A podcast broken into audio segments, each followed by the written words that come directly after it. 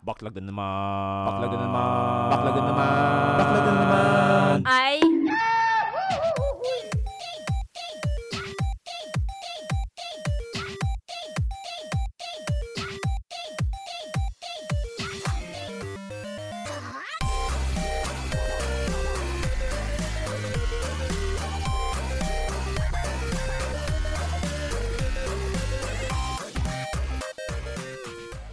What's up everyone? Welcome ulit sa another episode ng Backlog na naman, Budolcast. Muli nagbabalik si Ate Cass. At here, si Tito Tij. Woo! Kumusta?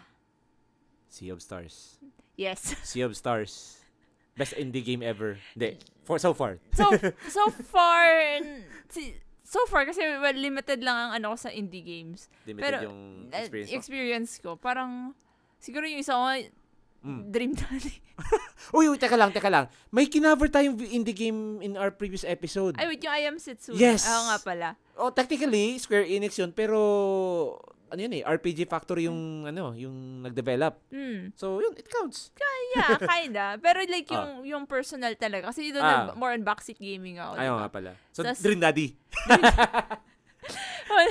Parang nalalaman na yata mga type ng games ko eh. Pero, understandable. Uh, yeah, mostly focused ako ngayon sa Sea of Stars kasi gusto mm. ko siyang tapusin dahil, yun na nga, uh, uh, shoutout kay D P one sa dun sa subscription niya, di ba? Woo! Kasi pag tatapos ko na tong, ano, tong Sea of Stars, magba-Baldur's Gate na ako. Oh! Uh, pero teka lang, apart from dun sa yung, yung, yung, yung pag-subscribe mo kay D P one, may nakakalimutan ata tayo. Ano?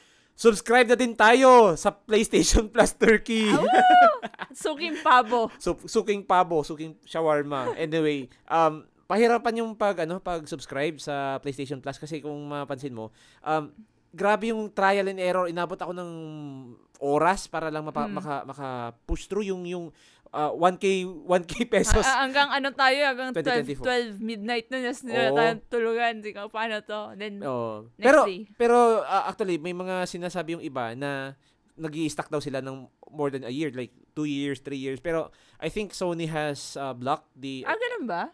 Ang alam ko. Pero I could be wrong kasi may mga uma-attempt na nakaka-stack pa rin sila lang ng two years. Pero mm. medyo hindi na kasi worth it yung pagod eh. Kung kung maalala mo, isa sa uh, isa sa mga tropa natin si Kuya Balls. Shout out sa iyo Kuya Balls. Mm. Sinukuan niya yung ano, sinukuan niya yung pag-stack ng another one year Oo. for PlayStation Plus Turkey.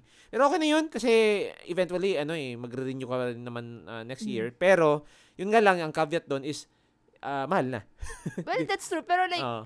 even if mahal na siya sa Turkey, ah. ano pa rin naman siya, sulit pa rin compared mm. sa ibang region. Well, that's true. So, okay na rin siya, Turkey pa rin. Uh, pero saka ano, para makalaro na rin tayo ng mga multi- multiplayer games. Okay, mara- uh, sa, ano, maraming ako actually na gustong mga itry doon. I don't mm. know where to start. Saka gusto kong bumili ng ano, ng Monster Hunter Rise sa PlayStation five. Alam ko may ano, alam kong may nabili akong Monster Hunter Rise sa Switch, pero gusto kong itry kasi yung mga tropa natin sa ano, sa community, uh, gusto makipaglaro na Monster Hunter. And speaking of Monster Hunter, ito yung topic natin. Yes, right? Monster... So, ngayong episode na to, pag-uusapan namin yung Monster Hunter's franchise. Oh, and yung series, no? Mm-hmm, then the, the whole, the entire series na itself. Oh. And of course, we have brought a special guest. Nice! Yeah. Sino yun? Introduce... Okay, so yung ating guest for for this episode, actually, ano to? Uh, part to ng tropa namin. Mm-hmm. Uh, ano din siya, uh, budding content creator din kasi uh, he also likes uh, playing Monster Hunter games. Um, naalala ko nga just uh, uh, a few a few while back, nag-ano siya, naging Twitch affiliate siya. So, wala wag na natin patagalin. Ang ating guest for this episode is si Pareng Gian Pardo. Pare, musta? Hey! Yo! What's up, what's up? Good day, good day everyone. Good day, pare. So, musta? Anong ano ganap? Mga, okay, ano naman. Pinagkakabalahan mo? Um, sa ngayon, ano, sa ngayon, training ako mm. uh, maging mekaniko. Uy, level sa up. motor, and then sa, sa kotse din. So, uh, yeah, it, it, medyo, ano, medyo, it's it's really, it's, it's been fun these mm. past few, mag, mag-iisang taon na actually. Kaya, oh. okay din eh, yeah. So, and, ayun, still playing video games, of course. Uh, so, right now, yung nilalaro natin, matagal mo na itong sinadya sa akin. Nilalaro ko lang ulit yung Onimusha ano, ah, Warlords. Ah, talaga? Nice! Hmm, I'm replaying it kasi. Kasi, okay, I finished it already. Kaya lang, may nakita ko parang, wait, there's a list of achievements dito kasi sa Nintendo Switch ko sa nilalaro. Oh, we all know wala naman walang trophy. Uh, platinum, oh. yeah, walang trophy thing sa Nintendo. And like, oh, I think I can do this. So I'm like technically relearning the game again. Mm. And sabi ko, sige, panatapos ko yung isa, I'm gonna rerun it again and then go speedrun ham on it. Naalala ko lang. So ayun. Di ba Capcom to? Onimu siya? Yeah, yeah. It it is actually. Sabi. It's a classic. I actually call it ano, Samurai Resident Evil. Totoo, totoo. Kasi it's classic Resident Evil na interface kasi ano siya, yung what do you call this, fixed camera angles ba? Mm, uh, yun, yun. 'Di ba? Oy, teka lang, yung ano din, yung Devil Devil May Cry. Fixed camera din yun. Oh yeah, yeah, yeah, I remember. Yung mga unang ano, unang oh, Devil una, May una. Cry. Oh, yun. Capcom din. In terms of difficulty, yeah, kumusta siya? Actually, nung huli ko siyang nilaro, kuwang-kuwa ko na siya yung mga counters niya and stuff. And I'm like, wait, why am I, why am I a noob again this game? I used to counter so well. Like now, bro, ba talaga pag hindi ka na, yung alam mo yun, mag hindi ka na naglalaro talaga eh. Kasi busy-busy na ako eh. Pero yeah, Pare, Capcom has made, uh, you know, Capcom has made a lot of games. And then, right now, na-invite niyo ako. Okay. Uh, pag-usapan tong another Capcom game, oh, which we love, di ba? Okay. So sa audience, sa, sa ano, to, to all of you here, si ano, si Kuya Tej yung nag-recruit sa akin mag Monster Hunter, and then, and I've been uh, playing the series ever since, like back way back na ba? twenty thirteen, twenty fourteen, I guess. twenty thirteen. twenty thirteen. Yeah, twenty thirteen. Ay, yeah, si yeah. Tej pala tong ano, nag, naging bad influence ni joke. Grabe ka. Hoy. Hindi naman. Parang, actually, yung tawag namin sa kanya sa grupo is the the ancient one eh. Kasi talagang, ano, talagang, hindi. Kasi, newsflash. Uh, si, ang Tito Teach kasi nyo, talagang hardcore soloist yan sa M H. As in, talagang, hindi, promise, pag, pag mapanood nyo maglaro yan ng solo M H, iba talagang ano, approach niya. As in, you will really learn from him talaga. I swear. Le- ano, ano pare, uh, learn to hunt fifty minutes. Ano ka, sub, port, sub fifty hunts, di forty-nine fifty-nine, di ba? Ganun eh. eh. Tagal ko mag-hunt eh. Okay. But yeah, that's the, uh, yun yung, kumbaga, yung ano natin eh, talagang, what do you call this? Uh, yung, ano, asset history natin talagang, yeah, history. Matyaga tayo sa mag-hunt talaga eh. Because we, we love that thrill. Oh. Yung adrenaline talaga eh ng game na to eh. Hmm. So yeah. Na- naalala ko lang, uh, sorry sorry ah, pa- pasingit muna. Go go. Ano, go, na- go. Naalala ko lang na ito yung itatanong ko sana sa iyo. So yung yung first question ko sana itatanong, like what what got you into M H? So nasagutan mo rin naman. So anyway, yeah, so glad to have you here, uh, pare no. So Ate Cass, baka may gusto kang itanong. So just to give ano our, ano our audience, our listeners an idea, okay, ng Monster Hunter. Okay. How would you describe yung itong Monster Hunter na game? As a game, ano mm. anong klaseng game siya? All right. So to make it very simple, it's a it's a boss, it's like a boss hunting game. Mm-hmm. So may bibigay sa yung quest, okay, do this, kill this monster. There's actually no reason why, just kill it and then you get you get money from it. You get you also get you also get materials from it to make some armor and weapons, and that's basically it. Pero hindi ba may so, lore to? At least, yeah, uh, meron, meron naman. Mm, meron, meron, meron. Pero, so, mm. technically, in the story nun, at least, I hope may, may, wait, may story ba siya? Technically, kung akong, um, ay sige, go ahead. Actually, yeah. Ev- uh, kada Monster Hunter game naman may, there's kind of like a story. Usually, ano siya, usually, it's, uh, umiikot lang siya sa parang crisis eh. Mm. Yun lang naman yung ano dun eh, yung parang and, and, uh, parang kwento ng Monster Hunter. There's always a crisis dun sa isang lugar na yun. Mm. Mm.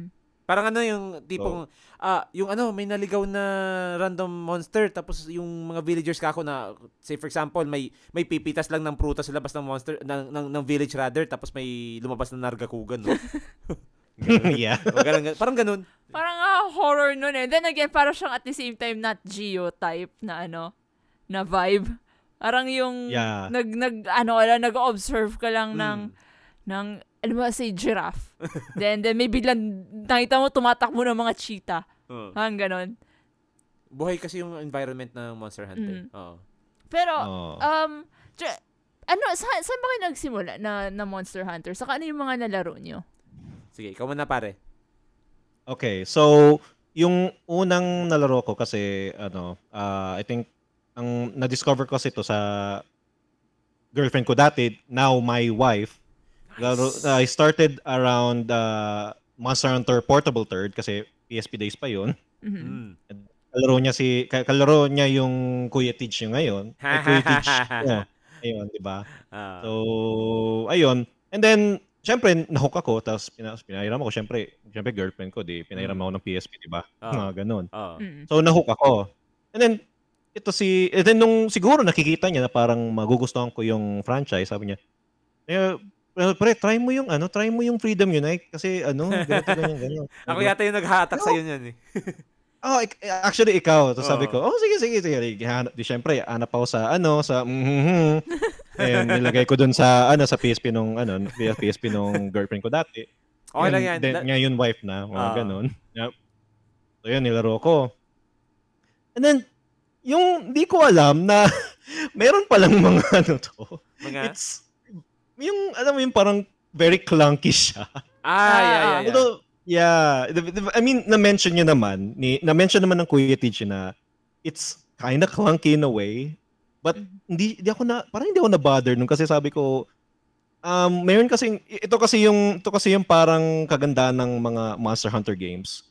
Every mm-hmm. Monster Hunter game, meron panibagong monster. Mm-hmm. So, imagine, well, i- i-describe ko lang, parang gist lang ito. Yung Freedom Unite kasi, parang yun yung pinaka-staple. Kung parang staple yan. Nandiyan oh. yung mga original. We'll talk about it sa, siguro sa mga ma- mamaya-maya siguro kung ano, yep. kung, may, mm-hmm. kung may, mapag-usapan namin. So basically, yung Freedom Unite, it had a majority of the core monsters that some future Monster Hunter games already, all, uh, nandun pa rin. And then, going coming from Portable Third na iba yung roster. Like, mm-hmm. very different. Mm-hmm. As in, biglang, oh, okay, ganito pala to. Okay. Mm. So, ayun, na- nakuha ko. Then, ang dami yung tinuturo sa akin, ginagawa ko. Then, naano ko rin na, parang, na-absorb ko din agad. And then, eventually, alam mo na, ano, hours pass by, nakaka one hundred, two hundred hours na ako sa game. Hindi na mamalayan, no? Hindi mamalayan. Oh. Kasi, kahit sobrang pagal ng ants, yung satisfaction kasi na ma, ano, matapos mo isang quest, iba talaga yung, iba yung, feeling kumbaga eh. I'm not, not sure if ano. Yeah, yes, exactly. That's dopamine that's the rush. Term that Pag, the ano dopamine yung, rush. Yeah. I, I think well, yung especially yung victory music niya, 'di ba? Oh yeah. My god. Ah, uh, ikaw Ay, uh, uh, mag-react lang ako doon pare no sa ano sa nabanggit mo kung paano ka nag-start sa Monster Hunter kasi nabanggit mo yung asawa mo no si si Monique. Shout out pala kay ano, yung yeah. si Monique. Monique. Oh, um ano kasi actually, yung, yung paglalaro namin ni Monique sa P S P before, hindi siya Monster Hunter. Kalaro namin ito si, ano, si yung isa nating tropa, si Knives, si Kevin. So, shout out sa'yo, pare. Ah, oh. yeah, yeah, yeah. Tatlo kami noon. Hindi pa Monster Hunter yung nilalaro namin. Ang first talagang nilaro namin sa P S P na co-op, God Eater. Doon nagsimula. Ah, yeah, yeah. Oo. Ang, ang, ang, I think, ang una kasi naghatak sa God Eater, alam mo naman kung sino man yung, ano, kung sino yung God Eater head sa atin, si, si Kevin, si Knives, di ba? Tapos, yeah, yeah, yeah. So siya yung uh-huh. naghatak, then for a time, na-enjoy namin, tapos ako naman, halfway siguro, or natapos na, natapos na namin yung God Eater that time, eh, sabi ko kay Monique, ako, Monique, try mo to, similar siya God Eater, na-try niyo Monster Hunter. Na, na, na ano din siya, na-intrigue din siya. So, sinibu- sinubukan niya. And I think that's what led you to try out the series as well. Hindi, hindi ba kayo na-intimidate? Uh, Ayun. Kasi, sige. Okay, ito yung experience ko. Sa P- kasi, pinatry rin sa... Ako lang yata hindi na-convert ni Teach dito. Pero hindi, ganito kasi yun. Uh, nung trinay ko siya sa P S P nun, nalilito yung fingers ko. Kasi, ah, yes. mara- yung controls niya medyo...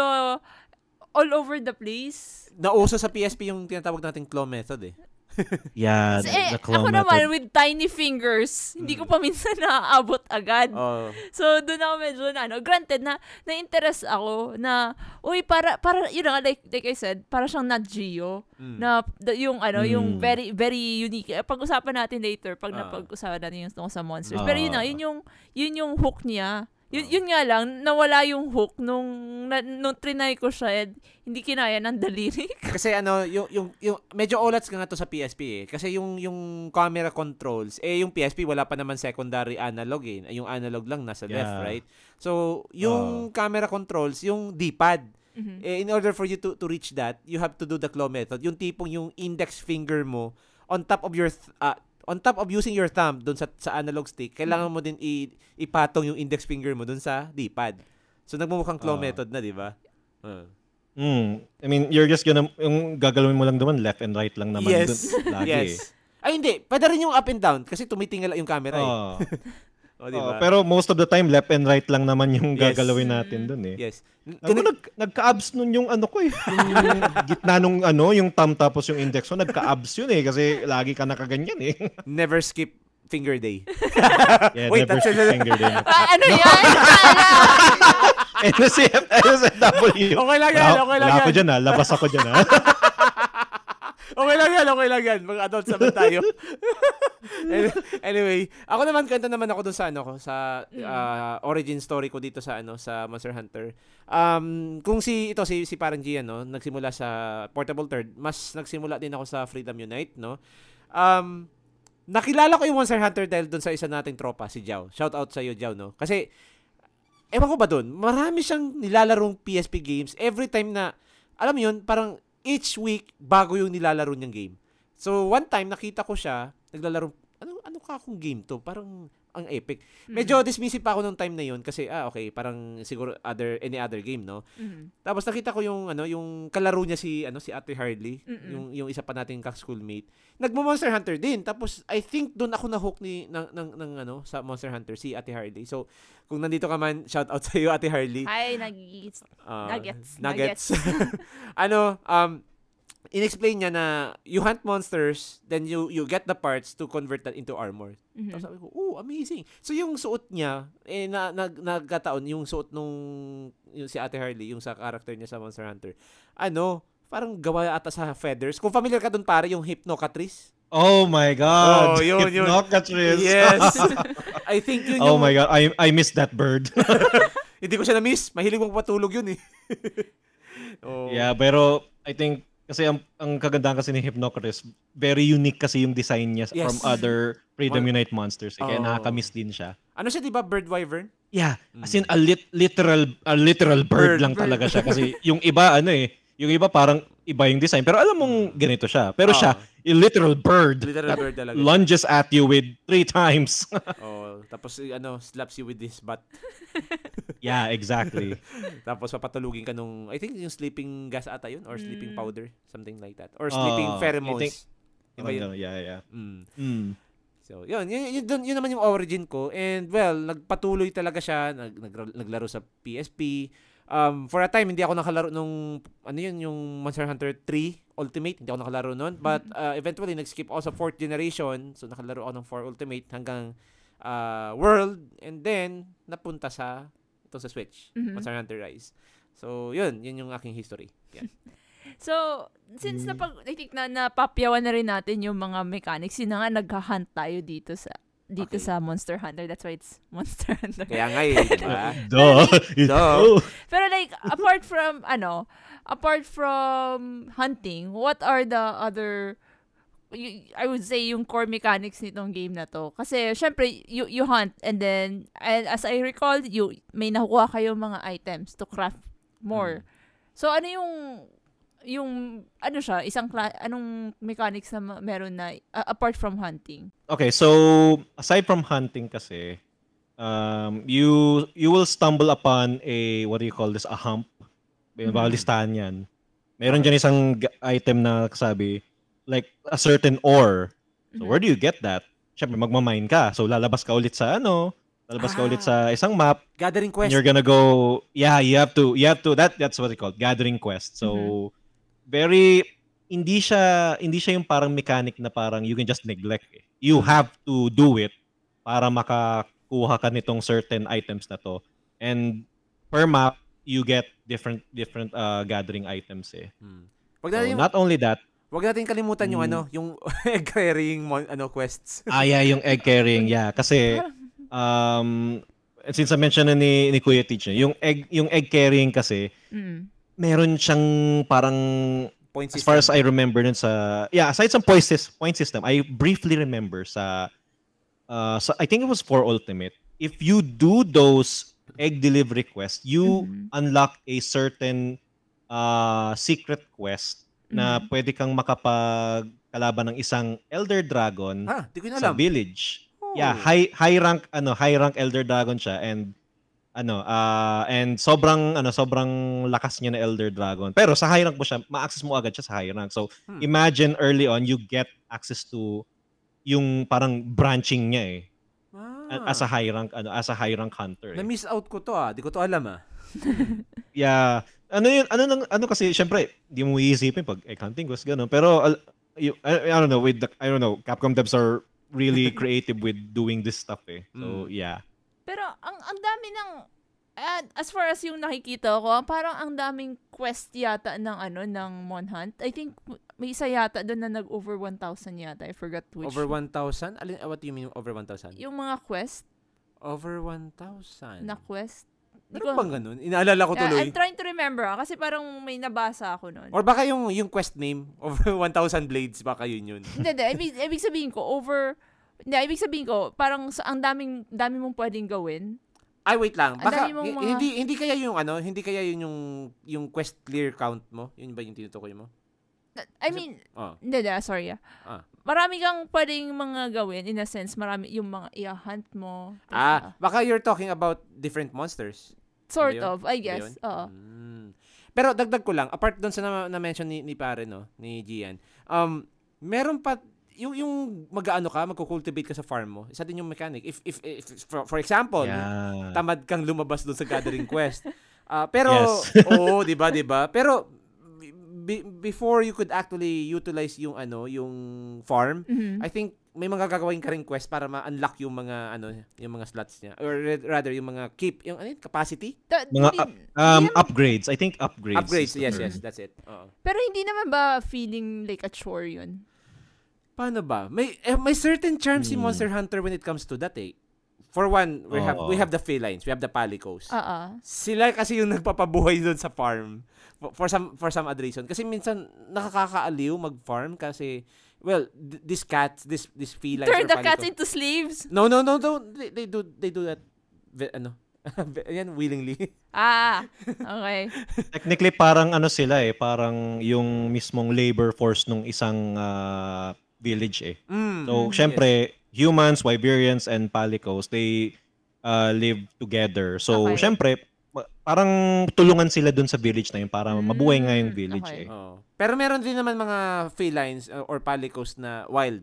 Sila yung nang-aaway sa field. Yeah, uh, uh, mga, may links. Mga, ah, okay. May links. Okay. Uh, uh, sila yung nangnanakaw ng mga items mo tapos dadalhin nila dun sa lair nila. Mm. Well, apart so, from ano, they ito, also carry you out of battle. Ay, hindi. Iba yun. Iba ay, iba yun. Naman ba? Y- mga village, ano yun, village felines yun.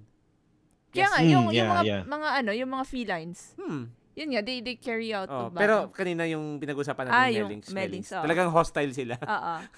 So, paano, pa- ano, uh, I see. Ah, go ahead. They'll get items from you pag, hin- pag hinit ka. Oh, oh, nawala yung ano max potion ko. Tapos and ano? Then, then tataka sila. sa- sasayaw muna sila. Sasayaw muna sila. Nang yeah, yeah, yeah. Nang to-troll. Oh, nang to-taunt muna sila. Then tataka sa sila. Yun. I was like, Bella! Tapos oh. pag tumakas sila, mag-iiwan sila nung ano, yung, ano yun, yung parang shiny. So, hakabuli mo sila para makuha uli. Ah, uh, before, habang ginagawa nila yung animation na yung nang toton, tirahin mo or hit hit it. Otherwise, hindi yeah, mo just makuha. Hit them. Oh, hanggang sa mag- mag-faint sila. Ah. Oh. Otherwise, mm. kapag nakataka sila, sus- uh, sundan mo yung ano, yung lair nila. Oo. Yun. So, paano ang character progression dito sa game na to? Pare, go ahead. All right. So basically, ang um, yung, yung, char- yung character progression. Actually, ang weird niya kasi na R P G. The, uh, yung Monster Hunter, yung Monster Hunter is the first ever R P G-like game na parang na-weirdohan ako sa ano ranking system niya. So, mm-hmm. you do, so for example, ano ka, H R one ka, may gagawin ka ng certain quest, then after you do these, uh, what do you call this, key quest, key quest, key quest. Kakaroon okay. ka ng urgent. So, that's the time na magkakaroon ng parang kwento, like this, ano, this Arzuros is doing, ano, is stealing destroying honey. Ganito, ganyan. Yes, stealing honey. So, li- please, ano, please slay this Arzuros, ganyan, so that, ano, so that our villagers can uh, harvest honey, ganon. So, mm. yan, See, eventually, gagawa ka ng, ano, eh, papa- syempre, saslay mo yun, then, advance ka na sa H R two or sa mm. next rank. Mm-hmm. Singit lang ako pare, kasi naalala ko, natutuwa ako dito sa mga quest, especially kapag binasa mo yung quest description nila. Liter- mm, yeah. te- technically, may kwento siya, pero yung parang content siya dun sa kung sino yung client mo. Say, for example, ang client mo, spoiled prince, like, I am enjoying my vacation here at the, at the, ano, at the fields. Then suddenly, a, a Rattalos appeared out of nowhere. Can you slay it for me? Di ba mga ganun? May mga ganun mga, oh, yeah. oh di ba? Oh. Tapos yan, uh, pero on, on a serious note, katulad nung nasabi ni Parang Gian, no? um, may mga, ano din, may mga, and pag urgent quest, sasabihin talaga yung lore. Like, ah, ano, may reported na Elder Dragon na kaku- nagsisumisira doon sa sa ecosystem ng isang village. Uh-huh. So, you have to mm, repel yeah. it or slay it. Ikaw yung bahala. Ganyan. Mm. So, ano yung max na rank dito sa ano? Kasi since na-mention yung rank, mm. anong max Alright. na ranking? Okay, okay, so, yung previous Monster Hunter games kasi, I think, nag-start ata siya magkaroon ng parang even a higher rank pag mm-hmm. dating sa, sa three I'm not mistaken, Ay, ano, yeah, three Ultimate na ata nung G-rank ng three Ultimate eh. Kasi before, um, ang yung Freedom Unite kasi, hanggang ano lang, hanggang G three? G four, I think? Pa- H R nine. H R nine, di ba? Oh, yeah, H R nine. we we used to call it H R nine. Mm-hmm. So, then comes uh, three Ultimate. So, hanggang H R nine ninety-nine eh. Kasi, there's this certain time na natapos mo na yung buong yung ano yung buong story story quest niya mm-hmm. na slay mo na si ganito ma, ma ano na ma unlock mo na yung parang what we call the H R cap so H R break, H R break yeah ah. So when nang pangyari ng H R break you every hunt you do you get experience points and then tataas at tataas yung rank mo mm. So this trends this trend kinda ended I think, hindi ko kasi masabi kung, ano, kasi ang For You and Generations Ultimate kasi is just the same, uh, what do you call this? Same generation lang oh. din, di ba? Mm-hmm. For Ultimate. Uh, yun. Uh, so, coming to the present time na sa Monster Hunter World, tapos sa Monster Hunter Rise, na-introduce dun yung Master Rank, which ah. was the replacement uh, title for G-Rank. Mm. So, syempre, pag, nag, pag nakarating ka dun sa Master Rank, iba, panibagong rank naman yun. So, you're not only leveling one rank but two ranks na. H R and then master M R. Rank. Uh. Still nine ninety-nine pa rin yung max M R. So it's, you know, parang it's just proof that you're hunting all the time pag habang tumataas na tumataas yung rank mo. Mm-hmm. May ano so, actually, may may misconception about this ano yung rank no kasi uh, for for players or at least yung mga outside or mga outliers rather, yung mga hindi familiar sa series, inisip nila pag mm. mataas yung rank, high level, like uh-huh. malakas na. Pero ang totoo talaga kasi dito, yung, yung lakas mo, naka-gear dun sa, sa gamit mo. Sa, mm, sa, sa armor, oh, okay. sa weapon, yun. Ah, akala ko pag pinag-uusapan niyo yung ano, yung mga H R ranking niyo, it was about para, I was thinking back na it was about level. May pagka, pero hindi kasi, wala siyang bearing yeah. sa stats. Oh. Anong, anong daw, um, ano, um, anong purpose nung ranking? Wala, pang flex. yeah. A- ancientness, yun lang naman yun. Oh, yung tipong halimbawa, ah, makakita ka ng ano, ah, isang hunter sa hub mo na uh-huh. biglang lumabas diyan H R nine ninety-nine tapos uh-huh. M R nine ninety-nine. Parang alam mo yun pag nakakita ka ng ganyan like ah marami na tong pinatay na Elder Dragon. Parang alam mo to, marami yeah, ma- maraming true, battle true. Scar. Oh. Pero it does not ano mean ba mandatory ba siya na kailangan mo para ma-unlock more mo- monsters to hunt? Wala naman. Ah, may di ba di ba pare may um, ano tayo niyan? Meron tayong mga specific na M R levels or H R levels to hunt certain monsters. Yeah, I think uh okay, so start ko sa For You. I was naalala ko sa Qurio, I think the minimum atang H R nun is just one forty. Tapos may mga ma-unlock ka ng certain quest na sobrang hirap na. Ah, guild quest. And then, ah. mm, and then sa uh, Generations Ultimate naman, parang I think one hundred ata, may ma-access ka ng mga mahihirap na quest. Yung ano, at deviant, least one hundred. Yung mga deviant, no? Yeah, yung mga deviant. Yung mga, ano na, mga E X level deviants na. Ah, that. Saradong one hundred, pwede mo nang i-hunt yun. Hmm. I think nag-persist din to oh. sa Monster Hunter World. Although iba yung sistema. Sa halimbawa, sa Monster Hunter World, uh, you have to reach M R twenty-four at least para i-hunt mo si si for example si si Kulve Taroth, si uh, si ano yan, yung yung mga D L C si ano yan, uh, Raging Brachydios. Brachydios. O yeah, saka yeah. si Fata, si Fatalis, mga ganun, or si Alatreon. Uh, anything lower than that hindi mo pwede siyang i-hunt, mga ganun. I think, oh, di ba oh, sa Rise oh, oh. pare? Sa Rise, ganun din? May mga ganun din na minimum M R requirement? Yeah, actually yung mga ano, kasi na subaybayan ko rin kasi yung mga title updates ng Master Rank. Parang, I think, meron, yung majority, minimum M R one hundred. And then the rest parang tumatas like parang one twenty, one fifty. Ah. I think, I think around one fifty, one forty na ata yung pinakasagad. Tapos, pwede mo nang i-hunt lahat ng mga mahihirap. Tapos, um, to add lang, kasi yung M H Rs kasi may parang nilagay silang ano uh, additional mechanic, which is the uh, ano to? Afflicted research ah, level. Well, so, ibig sabihin nun, you're hunting uh, infected monsters. So, ah. may another system na naman yon na parang magtataas yung ano mo, yung rank mo. So, the more, the higher your rank, the the more harder monsters you can kill. So around I think three hundred lang ata yung oh. cap nung A R na yun. A R it, it mm. A R is what they call it eh. Oh. Mm-hmm. Na naalala ko lang yung mga ganyan na system, yung, yung afflicted uh, sa ano nga sa four Ultimate meron tayong yung Apex. Mm-hmm. 'Di ba? Apex. Yeah, oh. Oh. Tapos sa World naman yung Tempered. Oh. Tempered, yeah, oh. Tempered. Uh, somewhat binalik na lang yung Apex sa Rise pero iba yung Apex doon eh. Mas mas gearing tayo doon sa Afflicted, tama pare no? Yeah, mm. it's called the uh, Afflicted, uh, Afflicted Monsters. Mm-hmm. So, so ano ayun. Ay, so ngayon, I mean tatanungin ko to kasi since Monster Hunter has been around for like ilan ano ilang taon na ba? Since two thousand four. I think fifteen years. fifteen years na ba? fifteen years, fifteen years oh. na. Wait, an- an- fifteen pa lang ba? two thousand four. two thousand four. Mag- Ay, hindi. magta twenty. Magta twenty na. nineteen. Ay, magta twenty na pala. Oh my oh, God. Oh, magta twenty na. Ay, dapat pa i-release sila next year. I, I'm, I'm, I'm I, get, oh. That's the pressure. Baka, yeah, we'll talk about oh, pag-usapan natin yan mamaya, yung sa future ng Monster Hunter. Uh-huh. Pero yeah, um, since ano, it's been out for almost two decades na, how has the franchise evolved? Tapos, what changes ba yung sa tingin nyo has been most impactful? Uh, okay na ba mauna? Yeah, sure, sure. Go, go. Siguro, uh, siguro sabihin ko lang dito yung paborito ko, no? Mm-hmm. Well, ang, ang pinaka-paborito kong changes sa Monster Hunter, yung, yung level of verticality. Mm-hmm. Nag, naglumabas siya sa four Ultimate. Kasi for a long time, walang jump button ang Monster Hunter. you, you can jump, you can jump but on the ledges, di ba? Pero, yeah, uh, mm, uh, pero na-introduce kasi doon sa fourth gen, yung sa four Ultimate, yung Insect Glaive. For the first time, makakatalon ka na. Oh God, ang sarap ng feeling. Kasi, alam mo yung, oh, tapos dinagdag pa nila yung mounting mechanic, right? Yung, you, you, you do rodeo on the monsters and stuff. And then, you you, you bang them to walls or whatever. Basta, itopple mo yung monster. So, mm-hmm. yun, isa, yun, isa to sa mga paborito kong changes.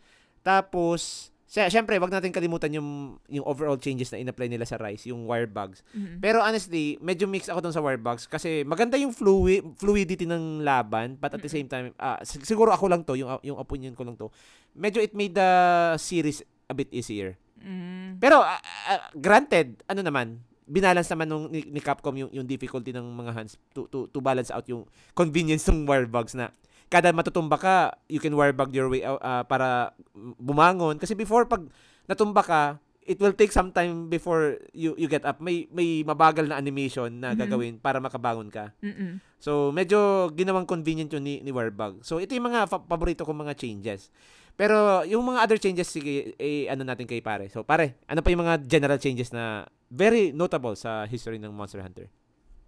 Siguro, ano, yung pinakamaganda dito is yung there's a lot of quality of life uh, changes eh. Kasi ah.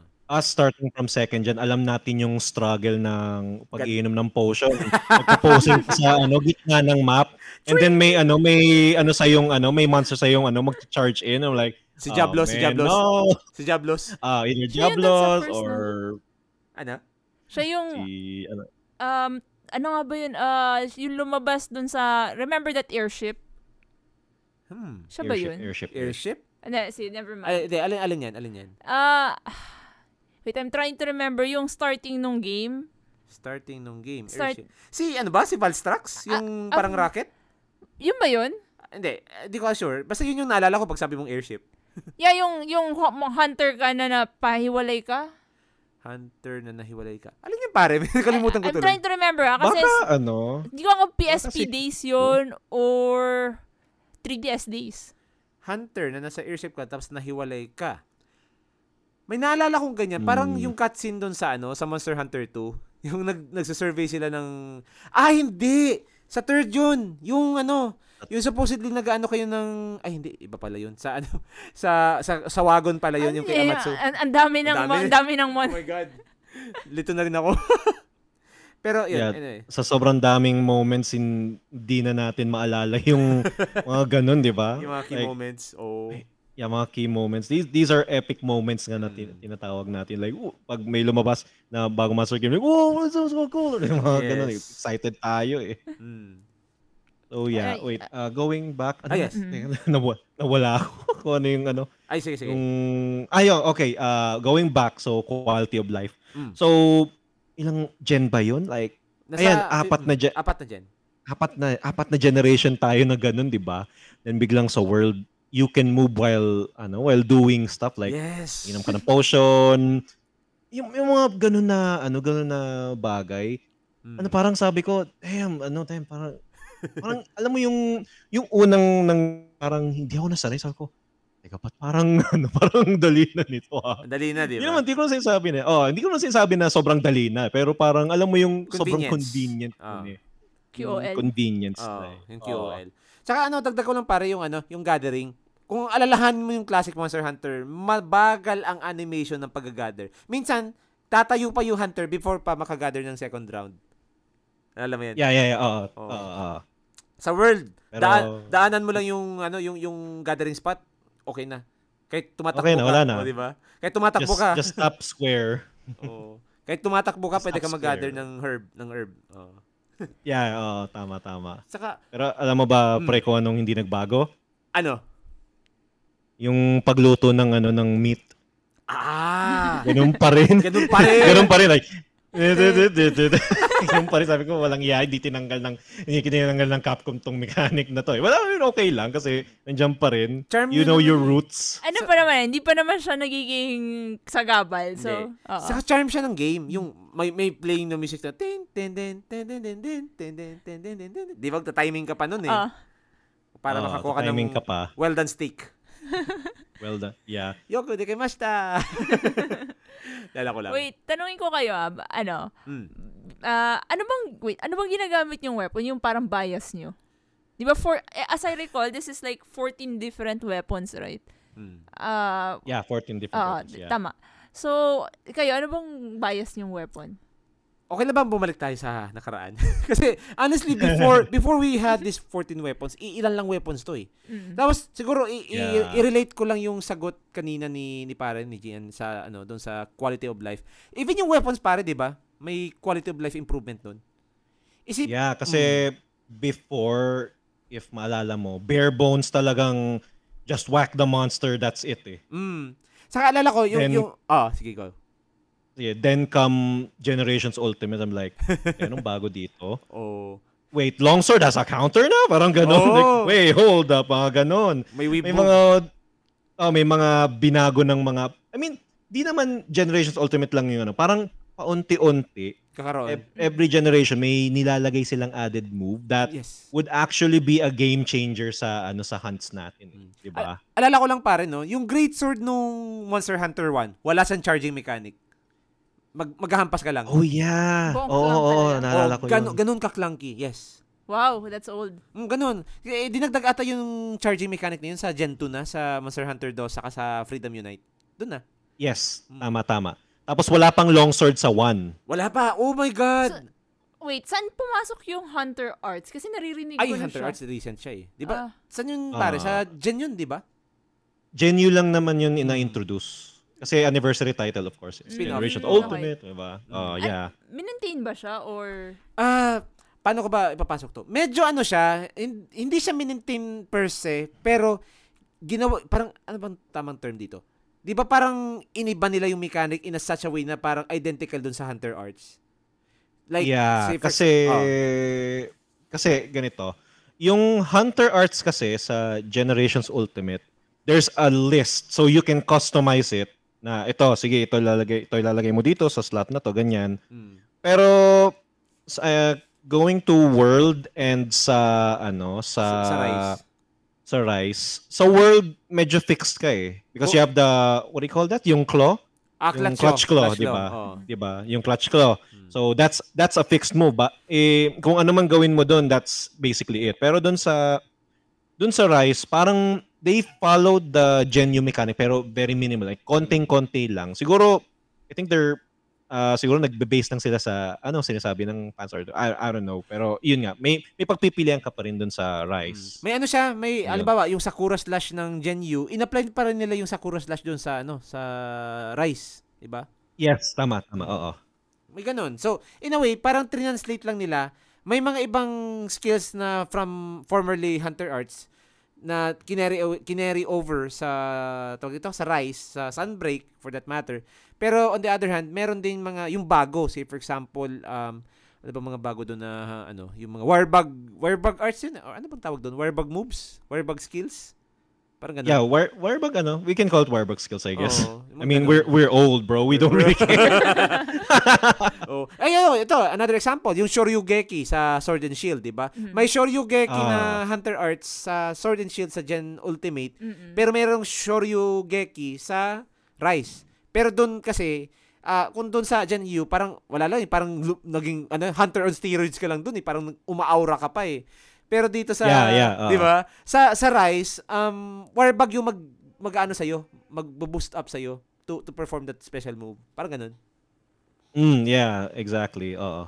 Diba? So, um, let, let's move on naman dun sa, ano, sa mga monsters. Kasi of course, Monster, hindi magiging Monster Hunter to without the monsters. So, Hunter Ultimate. Ooh, Hunter Ultimate. Okay. Pero like, kasi ito yung parang core, since ito yung core ng game, mm. ang napapansin, ang napansin ko nito is, all, every monster has its distinct feel, distinct um, design, distinct uh, music even. Mm. So, saka skill. Saka skill, mga diba? Abilities. Oh, even yung, even if sabihin natin may variant tong isang, ano natin ba, say si Fatalis. Mm. So there's like the white one, right? Yep, yep. Yeah, 'di ba?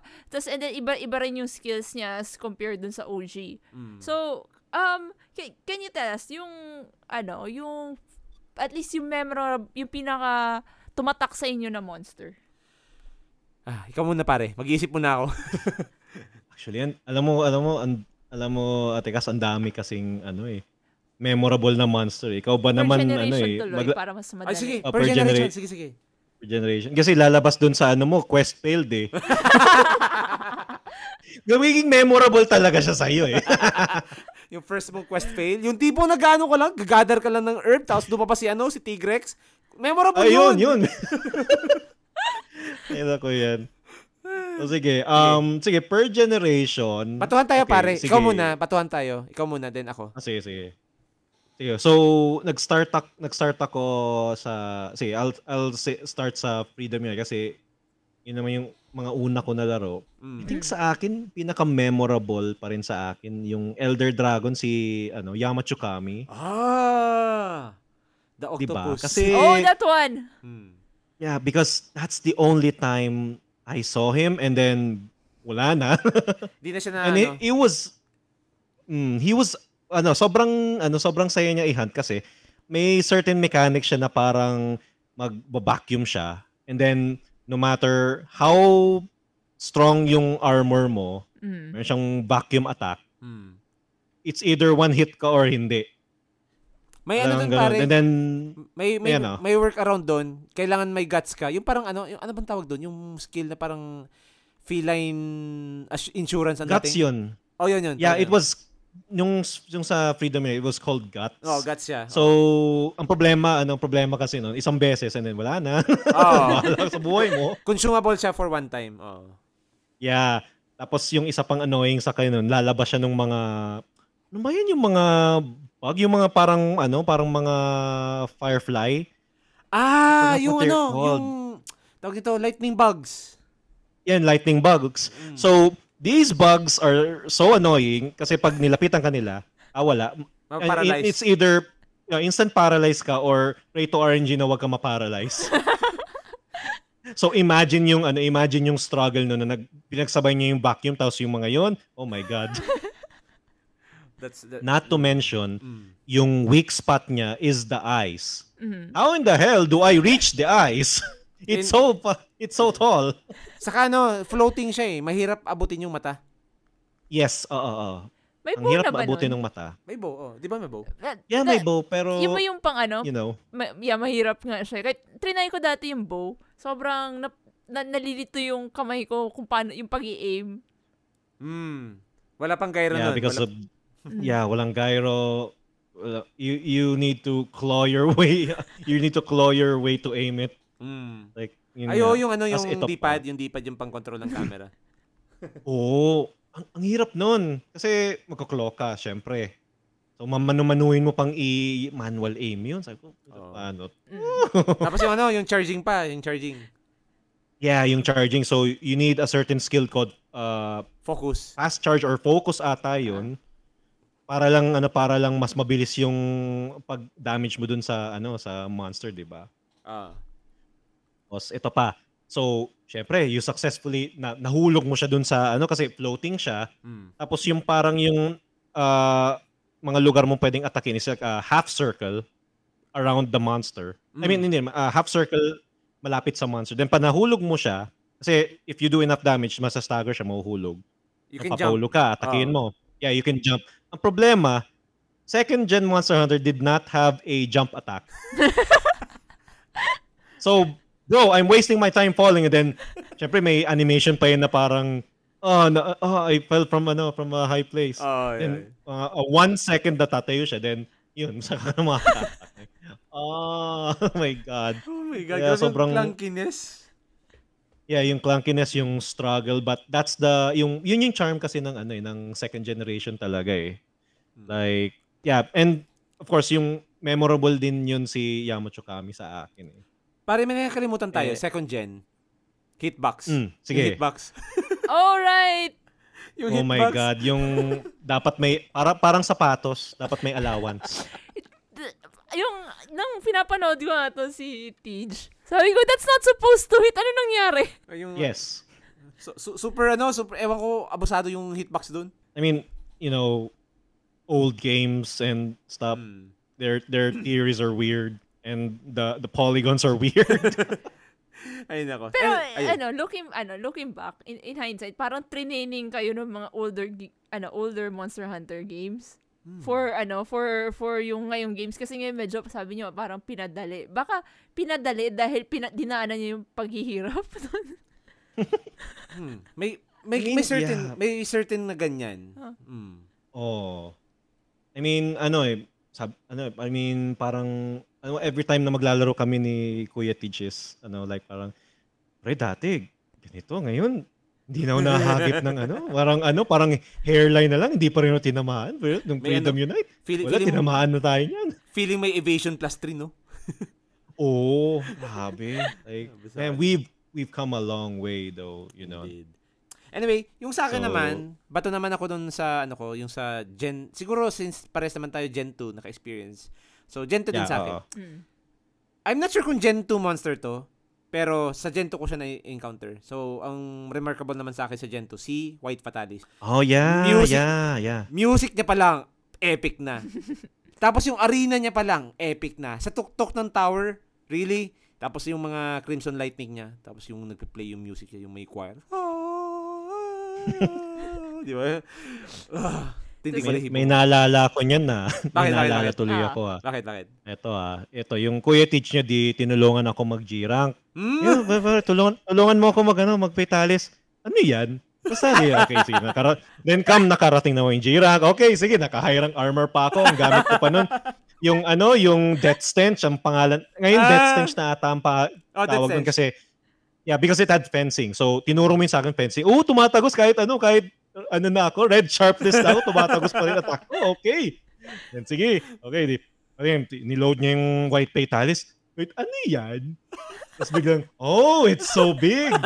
It's so long and it's white. I'm like, and then may kidlat na pula sa ano. Ooh, what's this? Boom, dead.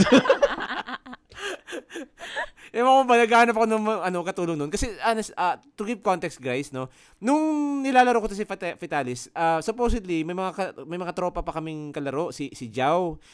Actually, pare, ah, magiging honest ako sa'yo, hindi pa namin kayo kilala nun. Nilalaro yeah, na namin to uh-oh. ni Jao. As nagpapagabi doon, nagpapagabi kami doon sa sa Savior Hall para lang maka makahunt ng Fatalis. Tapos habang hinihintay ko to si Ate Cass na sunduin, Fatalis kami noon. Tapos to the point na, ay, di na kita sasamahan, palagi ka nagka-cart. So, of course. So nung nung ano, nung nakilala ka na namin, so doon ako naghanap ng katulong. I mean, okay lang. Oh. Mas- masaya naman kasi sabi ko, oh, may ganito palang monster dito. Parang, uy, nainganyo ako, ha, magpalakas eh. Pero syempre, syempre, alam mo na, pag, pag solo hunter, mahirap eh. Oh. Like, lalo na kung J-Rank, mahirap yun. Mm. Yeah, like, yeah, White Fatalis, like, ano, parang, he had a lot of reworks eh. Mm. Going forward eh. Pero memorable pa rin talaga yun sa akin kasi, ano eh, ina- inaya mo ako, naka-high rank armor pa ako. Ang ah, lakas ng loob ko. Hey, ano, hey, ano hey, hit mo yung ano yung chest niya kasi naka-super armor. Oh, sige. Hampasin ako. Ayun, ano, one-third na lang natira sa health ko. Pero pa, pero pare ha, na, kung naalala mo, nag-gunlance ka doon, yung corn, yung corn gunlance. Oh, nag oh, naalala ko yun. Gunlance ako doon. Wala akong kaalam-alam eh. O, sige, laban. Gamit mo yung ano, yung corn, yung mais. Oh, kasi it's a, well, ngayon it's a meme weapon na eh. Pero now, now hindi na siya meme weapon eh. Oh. Malakas talaga pala siya eh. May stats siya, may stats. Uh, but yeah, noon, oo. Stats hmm. is good. Ano, ano, meme, meme talaga siya nun. Yeah, meme weapon lang talaga siya. And then, um, now, mm. nakita ko yung stats, oh, this is a very viable weapon to work around. So, alam mo yun. Okay. Anyway, oh saan naman tayong gen? Tapos na tayo sa second gen, no? Mm. So, Ah, uh, yung sa amin, ah, ako naman mauna sa third yeah. gen. Third gen, ah, ito baka na hindi mo na-experience to pare, no? Si Sidious. Yung underwater. Oh, the, yung, the, the whale dragon. The whale dragon. Oh, paborito, paborito. Si Sidious. Sidious, oh. Never kong na ano. Mm. Kasi ano, maganda yung, unang-una, I like yung music theme niya. Kasi napaka-abysmal na. Ah. It gives me, ano, you know, Moana if it was dark. Oh, parang ganun. Parang ganun yung vibe niya. Hmm. Tapos may nagcha-chant pa, 'di ba? Oo. Epic cute. Kasi tapos ano, yung yung ano, ang lakas nung kanyang water beam under yung ano, yung water beam niya. Ewan ko, water beam yun kasi underwater na nga eh. Mm. Pero ano siya, yung parang high pressurized water na minsan bidet. Ng, oh, oh, oh, parang bidet. Yung bidet na high pressure. Every time nagagamit ang video, ang isipin ko si Sidious. Oo, oh, lakas talaga yun. Anyway, uh, anyway isa, isa sa paborito ko kasi um, yung weapon niya, kapag na-craft mo, ang taas ng elemental value. Uh, pare, baka alam mo to, kasi may Sidious weapon sa four Ultimate eh. Ang taas ng water elemental value niya. I'm not, I'm not sure kung na-craft mo siya doon. Na-craft mo ba siya doon? Hindi. Pero Ay, nakikita ko yun. Sadly, oh. hindi ko na siya na-craft eh nung oh. naglaro ko ng For You. Oh, pero craftable siya doon. Ang lakas ng ano niya. Isa siya sa mga best top, ano, yung mga top weapons ni, kung kung kilala niyo guys si ano si Gaijin Hunter, si Adam Ivanko. Yeah, yeah. Uh-huh. So, palaging may top five weapons or top weapons siya. Palaging included yung Sidious uh, materials. So, yun naman yung sa akin, Sidious. Ikaw pare. Ako sa third. Sa third gen. Oh, sa third, sa third. I think sa akin, ano pa rin eh. I'll go with Zinogre. Oh! Kasi, diba, okay, so coming from second gen, mm. na-realize ko lang ngayon na wala palang ano, wala palang dog, parang dog-ish uh. na wyvern mm. sa ano sa second gen. And that's the only time na nag-introduce sila ng ano ng uh, dog-like na uh, or maybe K nine, oh, K nine monster eh. Kasi He's, I think he's the only one. Mm. Tama ba? Sinundan, he's the only one sa franchise na... Si, sinundan ano, siya. Ganun, hindi. Sinundan siya sa ano? Sinundan siya sa World, yung Odagoron. Ay, ah, si Odagoron pala. Oh. And then we have now si Lunagaron. Ayun, diba? Si Lunagaron sa Rise. Oh, di ba? Si Lunagaron eh. Oh. Kasi ang ganda nung... Alam mo yung, yung cutscene niya sa Portable Third when I played it. Yung una, yung nag-hunt sila nung ano, nung dalawang hunter, nag-hunt ah. sila ng ano, ng Arzuros, eh, pinatulog, oh, yay! May... And then, nagkaroon ng parang crisis, di ba? Oh, yung may fulgur bug, yung may mga fulgur bug, para mga, para mga mm. fireflies ang itsura. Yeah, yung mga fulgur bug, di yun, oh. And then, yun, si Zinogre. Oh my God, and lightning. Parang, yeah, yung lightning. Kung una, kakalabanin mo siya, okay, sige, relax pa. Pag nag-rage mode siya, oh my God, he's fast, he's strong. Tapos, and nag- he electrocutes you. Tapos nagbe-breakdance pa pare, no? Breakdance. Yeah, nag- yun, nagbe-breakdance. Nung first time ko makalaban yun, na ano ako nun, na-caught off guard ako nun eh. Like, wait, what? He can do that? Okay. Bro? Bro? Pero ano, di ba, sa ano siya, sa Portable Third siya na-introduce, no? Yeah, una niyang appearance talaga sa Portable Third. And might I add, alam kong mag-agree ka din sa akin dito. Mm. Probably. Ah. Si ano, si our old pal Amatsu. Ooh, ayo si si ano, yung Storm yeah. Storm Dragon. Mm-mm. Storm Dragon si ano, yeah, si Typhoon whatever. Anyways, ano siya eh, diyan siya na-introduce 'di ba sa third generation eh. Siya yung ano, siya yung end game, eh, end game boss. Mm. Ah, siya yung end game boss 'di ba? Kasi yun nga, uh, so i i-add, i-add ko lang yung pag sinabing Elder Dragon, it has to if you're gonna call a monster an elder dragon, ano siya, parang it has to affect something sa calamity or uh, ano ba, yung ano, yung way of life, mga ganun, ecosystem, mga ganun eh. So weather, weather. Yeah, so weather. Basta any, anything na parang hindi natural na apektuhan niya, it hmm. elder dragon's ano status na siya eh. Hmm. So siya, biglang dumating na lang and then all of a sudden, lagi na lang nagbabagyo, 'di ba? Parang oh my God. Oh. Then pag natalo mo siya, mag-clear yung skies. Na, naalala mo yun? Yeah, nagka-clear yung skies and then rainbows and you know, everything. Ay, parang it's over, uh, it's over, the village is safe, parang ganun. Parang yung doon mo lang ma-feel na parang may ginawa kang something meaningful eh. Actually, uh, ano, in, in hindsight, oh, in hindsight, yung yun yung story ng Yukomo Village eh, sa, sa Portable Third eh. There's this Storm Dragon hmm. uh, bringing forth calamity sa village natin. Eh yung yung Yukomo Village, 'di ba, parang ano siya, village siya high in the mountains. Parang ganun. Yes. Mm. Uh, yes, tama. Yun.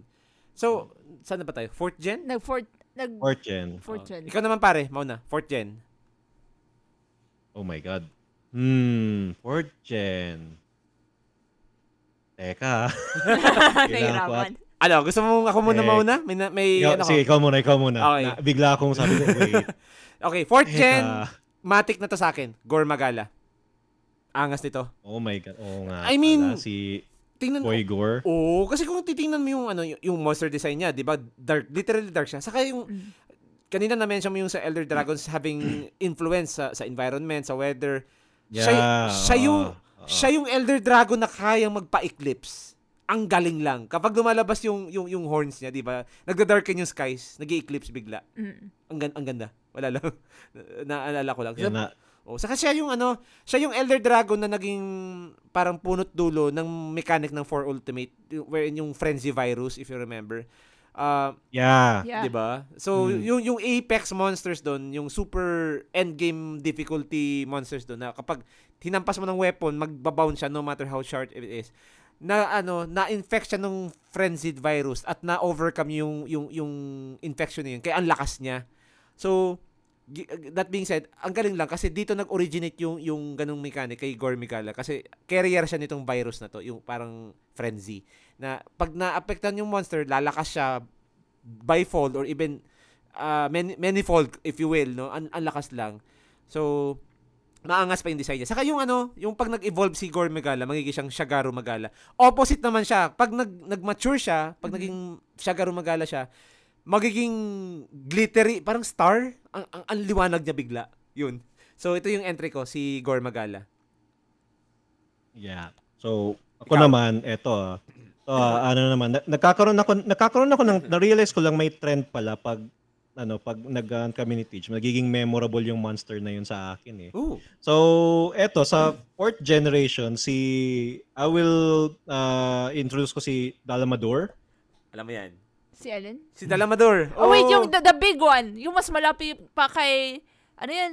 He's the biggest. Yeah, yeah yung biggest. Buong, yung, ano. Yeah, yeah, tanda ko siya. Yung, yung bilang, may cutscene nga si Teach na pinakita sa akin. Yung parang nagpa, naglalad yung hunter, then bilang, nag-ano na yung, serpent-like. Oh. Yun yun, di ba? Oh, serpent-like siya. Aha siya, literally. Oo. Mm. So, yun. Si Dalamadur. Ano, and dagdag ko lang, yung kinakalaban ng mga hunters dun is just an infant Dalamadur. Wait, imagine seryoso? How big. Yes. Yeah, infant, infant lang yun. yun. Kakahatch lang ng, kakahatch niya lang sa egg. Oh. Imagine how big it is when it's an adult. Oh. Oh ganun, actually, ganun. Hmm. Ba ganun ganun talaga pare. Kasi naalala mo yung mapa oh. sa sa world, yung yung ano ba yun? Yan yan yan. yan White Spire oh. Waste. Mm-hmm. 'Di ba Ate Cash kanina na mention ko sa iyo off off the recording. Mm. Yung buong mapa ng White Spire Waste, skeletal remains yun ni Dalamadur. Pe- wait, may question ako. May nakalaban na ba kayong adult? Wala pa. Hindi namin kaya yun. Well, out of curiosity lang. Mm, wala pa no. So So eto, i ano, i-add ko lang, yung kasing ano, yung kasing parang nabasa ko lang naman to, although hindi ko alam kung tama yung source ko dito ah, pero okay, okay. Yung kasing yung Dalamadur kasi parang yung mga adult kasi parang hindi hindi sila masyadong ano eh nakikita eh. Wala wala sa kanilang mga recorded. Ah, rare sightings, na, rare sightings. Oh, wala sa kanilang masyadong recorded sightings. Usually pag may nakita yung mga hunters, hindi na nila nasaslay kasi nakaalis na nga eh. Mm. So, naabutan lang usually na isa-slay ng mga hunters is yung mga ganun nga, mga infant. Mga hatchlings, hatchlings. Oh. Hatchlings, oo, hatchlings. Kasi syempre, ano eh, syempre kaka-hatch lang, tapos nandun sila, tapos biglang, bakit, bakit sila lang, so syempre, nag, nag-cause ng havoc siya. So, kailangan, mm. kailangan silang i- pest control as we probably call, di ba? Kasi di ba, ito naman, uh, kung, kung we're to, if we're talking about the, the story of Monster Hunter, di ba meron tayong tinatawag na, ano, yung tinatawag na Cathar Village, yung village sa taas. Sa Monster Hunter. Yeah, oh. yung, mm. yung nasa heavens ata ang tawag nila. Oo, oh, nasa eh, heavens. The village in the heavens eh. Oh. Oh. Tapos sa outskirts noon, may mga debris na nahuhulog. And apparently, yung mga, yes. yung mga debris na yun or yung mga rocks falling, caused siya ni Dalamadur moving around the mountains. Diba? Oh, kasi ginawa niya ng bahay yung ano, yung Speartip Peak ba 'yon? Ang tawag doon, tama? Speartip Craig, Speartip Craig. Yan, Speartip Craig 'yun, oh. Hmm. So that's the highest point in the map ng Monster Hunter. Like it's so high, you can probably see ano, everything there. Eh. Hmm. Tapos But, yun. And then syempre nandoon si Dalamadur, nahuhulog yung mga debris doon. Oh. So, syempre ano siya, parang Elder Dragon, then it causes some kind of disturbance sa isang ano lugar, so kailangan i-slay, so oh. yun. Reklamo pare kasi nung sinabi mo na ano yung about dun sa mga adult na Dalamadurs, napaisip ako bigla kung alam mo yung lore or alam mo yung ecology kay Kulve Taroth, yung gold, okay, golden sige. Kasi yeah si gold oh kasi di ba uh, ito nabasa ko lang din to sa somewhere um yung mga yung, anong tawag dito yung mga group of researchers or even yung guild hunters guild, hindi sila sure kung may male variant yung Kulve Taroth. Kasi everyone assumed that yung nag- nagsusurface up na Kulve Taroth is female. Mm-hmm. So, yung ano daw, most of the time daw, itong mga Kulve Taroth sa Monster Hunter World, by the way, no, hindi talaga sila, hindi nila ugaling mag-surface, not unless, ewan ko kung anong yung cause. Ano ba? May alam ka ba, may idea ka ba kung anong cause kung bakit nagre-resurface yung mga Kulve Taroth sa world?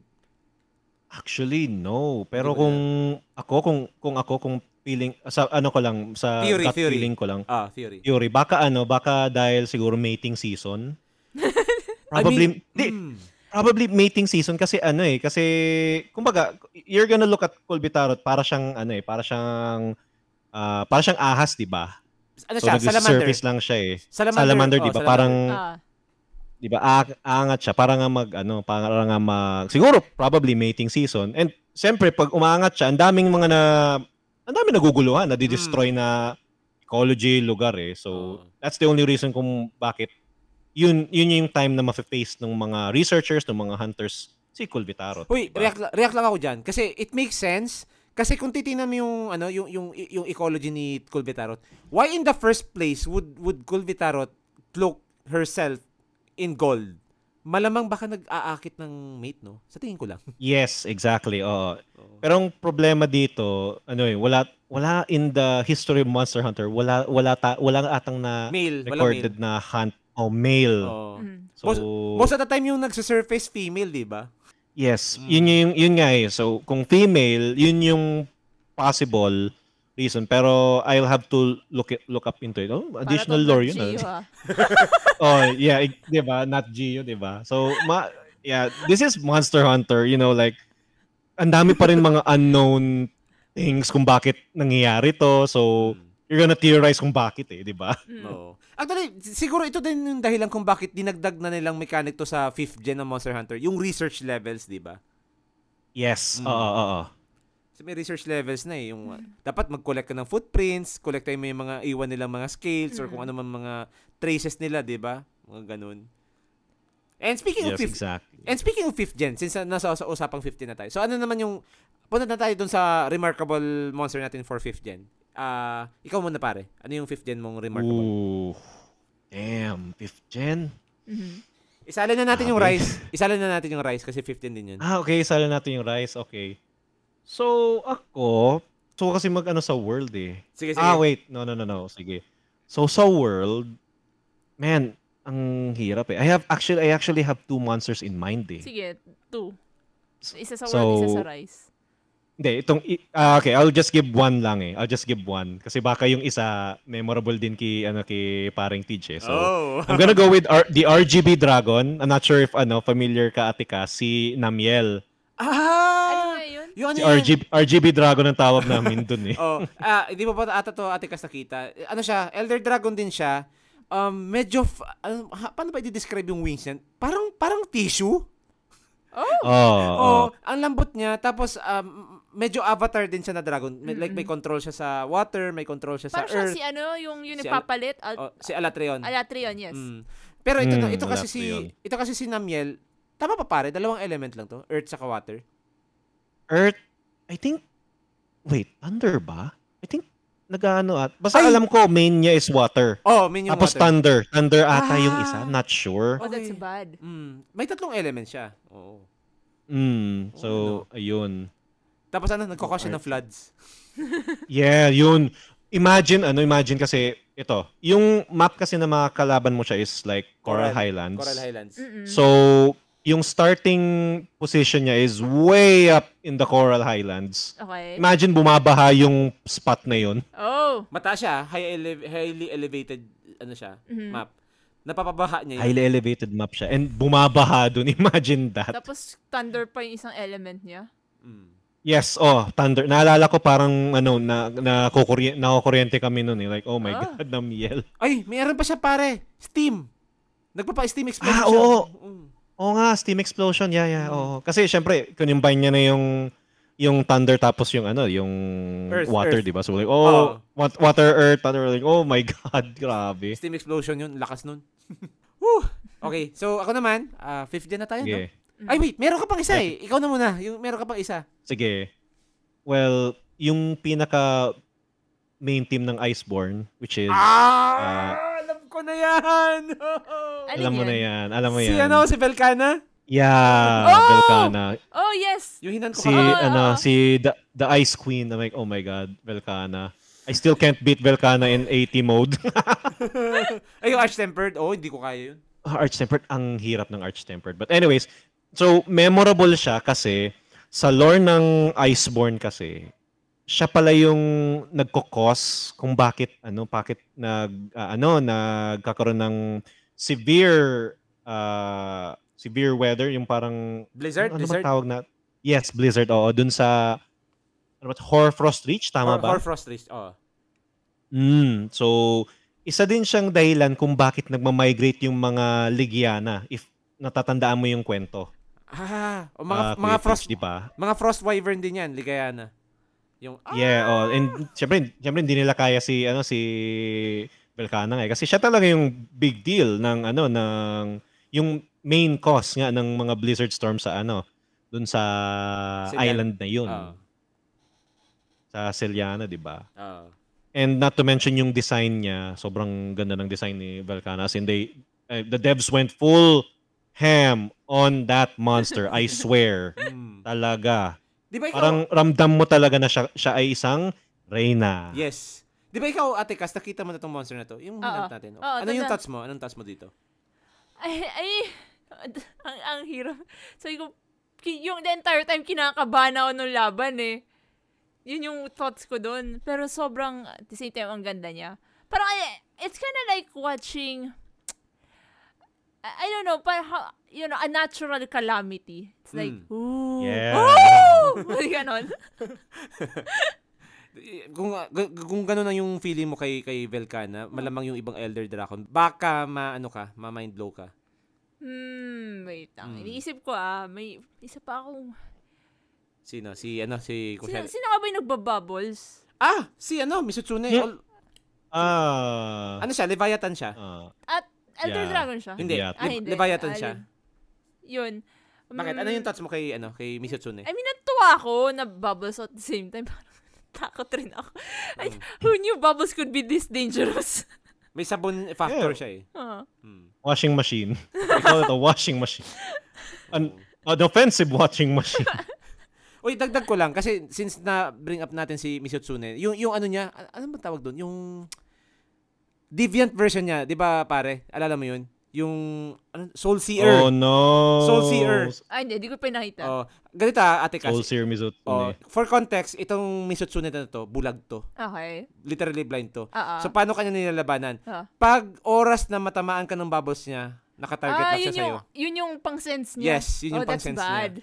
So talagang ang, ang may, di ba may indicator yun pare pag, pag natamaan ka ng bubbles niya, parang may nag-glow sa mata niya. Yeah, parang for example, kasi yung start kasi ng ano ng quest niya, lagi siyang tulog sa isang map.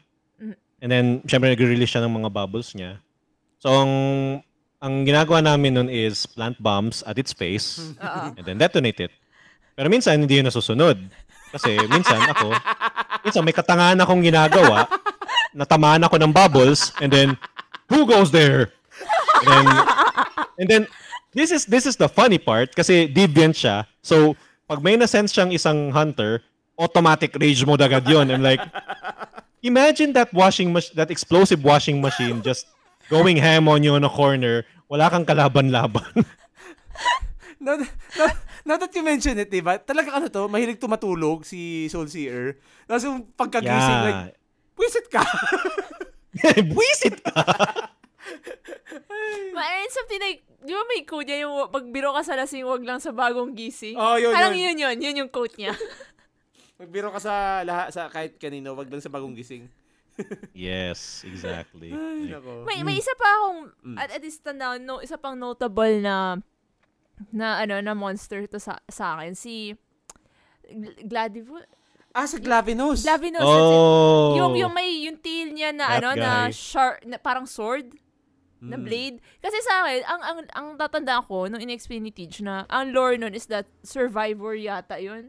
Siya ba yun? Survivor. Siya ba yun? Ay, hindi. Ang Ay, iniisip mo ata yung Hellblade. Ah, wait. Hin- Hellblade. Yung, oh, nag-survive. Yung, ano yan? Tawag yan? Yung deviant version niya. Ah, yeah, yeah. Hellblade. Yun yung uh. nag-survive. Oo. Oh. So, so, ah, okay. So, yung deviant niya. Mm. So, yun yung sabi ko, parang, if you look at it, parang, okay, moment to philosophize. Okay? Mm. If you look at it, kaya itong mga monsters na ito nag-evolve, na, nag-evolve into scary monsters dahil rin sa mga hunters. Well, dagdag lang. Yeah. Oh, interject lang ako. Yung pinag-usapan natin kanina, si Soul Seer, uh-huh. survivor din yun. Deviant yun. Kasalanan niyo to. Mm. Nabulag siya kaya, ano, di ba, di ba? Tinamaan yung muno, tinamaan yung ulo, nabulag. Yun. Mm. Naging si Soul Seer. So yun, ako naman. Baka si- parang ayun, ano. Go ahead.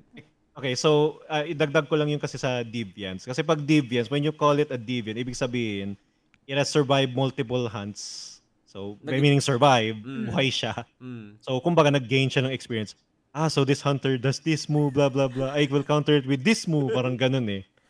So, ganun yung feeling namin ni Kuya Tej pa nag-hunt kami lagi ng deviant nun. Mm. Like, damn, this guy has a counter for everything we do. Mm. Explosive yung, naalala ko lang yung kay Glavenus kasi nabanggit ni Ate kasi Glavenus. Pag si Hellblade, sumasabog yung ano eh. Pag hinahampas niya yung tail niya, sumasabog eh. Explosive.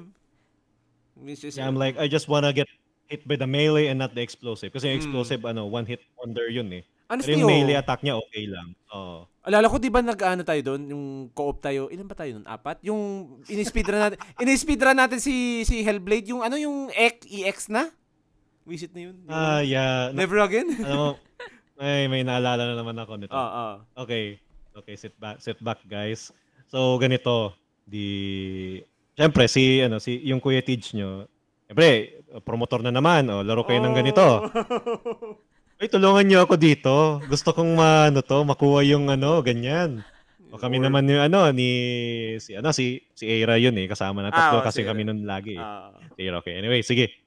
Okay, sige, sige, speedon natin yun. Sige, yun, di, ano, di syempre, yan, nakarating namin sa E S. Uy, gusto ko tumatalo, sige. Ako, inabot ata kaming, ano, two weeks ata bago namin natalo yun for good. Ano, ilang retries tayo doon, no? Ilang retries yun? Madami yun, oh. madami yun, pre. Kasi, nab- imagine, inabot tayong mga siguro around two weeks bago natin matalo yun. Ganun kahirap siya. Work from home tayo nun eh. So, isipin mo, yeah, marami work tayo... from home tayo nun. Mm, marami tayong oras na ginugol dun. Oo. Oh. Siguro yun yung only time na sasabihin ko sa sarili ko na ginamit ko na lahat ng alam ko. And hindi pa rin enough yun. Ganun kahirap yung first Deviant experience namin ni Kuya Tidge. Hindi ko na nga maalala kung anong ginamit kong weapon sa kanya. Nag, I, I think kung hindi ako nagkakamali, nag-gunner ako dun. Hmm. Or nag-insectlave ako. Limot ko na. Huh, tagal nun. Ang dami mong na-try din eh. Nag-gunner ka. Nag, I think, nag, hindi, hindi mo ata ni Longsword yun. Na, na hindi ko maalala. Ah, hindi ko siya ni Longsword. Risky yung Longsword sa kanya. Hindi ko binother yun. Pero... Kailangan ko hanapin yung may wagang baul ko ah. May picture tayo nun eh. Ay, hindi. Feeling ko nag-longsword ako, tas kina-counter ko yung tail swipe niya. Yeah, oo. Uh, oh. Kasi may ta- may certain timing yun na nakuha mo na. Mm. Tas pag- Kaya lang, syempre, may follow-up siya. Uh. Ay, hindi. Kinakabisado oh ko yun. Kinakabisado ko yung follow-up na yun. Mo- most of the time, doon ako sa follow-up na nag-counter. mm, yeah. Grabe. Like, grabe. Woo! Na-miss ko tuloy. Ooh. So, anyway, ako uh. naman, ay wait, hindi pa ako nakakabato nung, ano ko, no? Fifth gen, no? Oo. Ikaw na, ikaw na, yeah, ikaw na. Fifth gen. Ah... Uh, Siyempre, paborito ko to sa, sa world, si Kulve Taroth. Yes, Queen! Ah, that, oh. Yes. I mean, hindi ko trip yung siege hunt niya kasi ang su- super bagal. Pero, since na-unlock yung master rank hunt kay Kulve Taroth, favorite, paborito ko na siyang hunt. Three phases yun eh. Yung una, nandun ka lang sa, ano, nung sa, yung sa cave, sa labas. Tapos hanggang, i-ano mo siya, i-invite mo siya dun sa inner chamber. Para may experience ka ba dito kay Kulve Taroth pag world mo? Yeah, kasi ano eh kasi kung in, kung ano, may 'di ba siege, so oh siege oh. May makakalaro din ako mag siege, so hmm. either si sino nga ba to, yung isa, yung pulang dragon or siya. Safijiba. Oh, oh Safijiba. So kung walang choice o oh, sige, sige fine. I mean, okay naman yung mga gamit ni Kulve. Hmm. So yeah, so yun nga sinabi mo first phase parang nandito lang just running around in circles. May cloak pa siya. Paano kung sinong tamaan. Oh, may cloak pa siya. Oh. That majestic gold cloak na ano, na nagpapainit nung ano, I G P ko dati. Grabe. As in, ano, as in, very, very maje- sobrang ganda niya, guys. Sobrang majestic niya tingnan talaga. As in, it's pero, a beautiful disaster eh. Mm. Parang ganun. Pero hindi na siya ano, hindi na siya graceful pag napa-face two mo na. Hubad na siya eh. Ah, ah yeah. Buti, oh, matatanggal kasi yung gold cloak. Oh, butiki na siya. Meron kaming oh, butiki na siya. Tapos may tinatawag kami doon yung isang ultimate niya. We call it the pole dance. Yes. Alam mo to, Ate Kat, nakita mo to. Yan, ay to, yan. Dati hindi ko siya pinapansin. Oh, okay. Then sabi niya, ta- sabi, sinabi ni Tija, it's, it's a pole dance. Oh, great. Now I can't unsee it. Oh, yun ano. Ginawan tong ano eh. Gino, de, kasalanan kasi ito nung isang yung YouTube video na nakita ko. Kung kilala nyo to guys sa YouTube, si N C H Productions, ginawa niya to ng animation, yung sumasayaw talagang Kulve Taroth na babae. Yung, alam mo yun, parang gijing ka. Yung humanoid form ni Kulve Taroth tapos nagpa-pole dance. Tapos, imagine mo yung, yung, yung music niya dun sa final final phase na may may Gregorian chant pang ewan, parang sumasayaw na Indian girl na ewan. Ay, yeah, man. Oh, alala ko yun. Doon talaga nag-stem yung, ano, yung idea.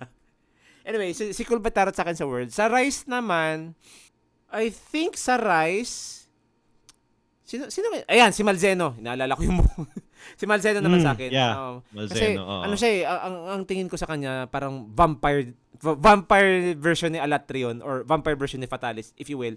Vampiric ang itsura niya eh. Saka yung yung yung abilities niya medyo vampiric. Bakit mo sabi yung vampiric? Ah, uh, ano bang tawag doon pare? Doon sa ano niya? Doon sa yung mga insects niya? Qurio? Uh, it sparkles. They joke lang. Hindi, hindi, hindi.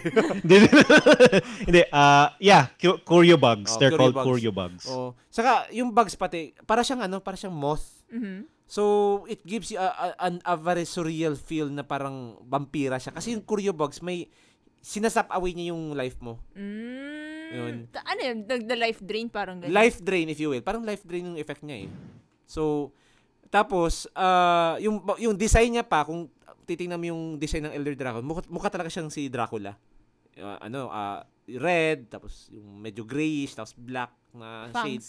May fangs pa, oh. Ah, yes. It doesn't really help yun.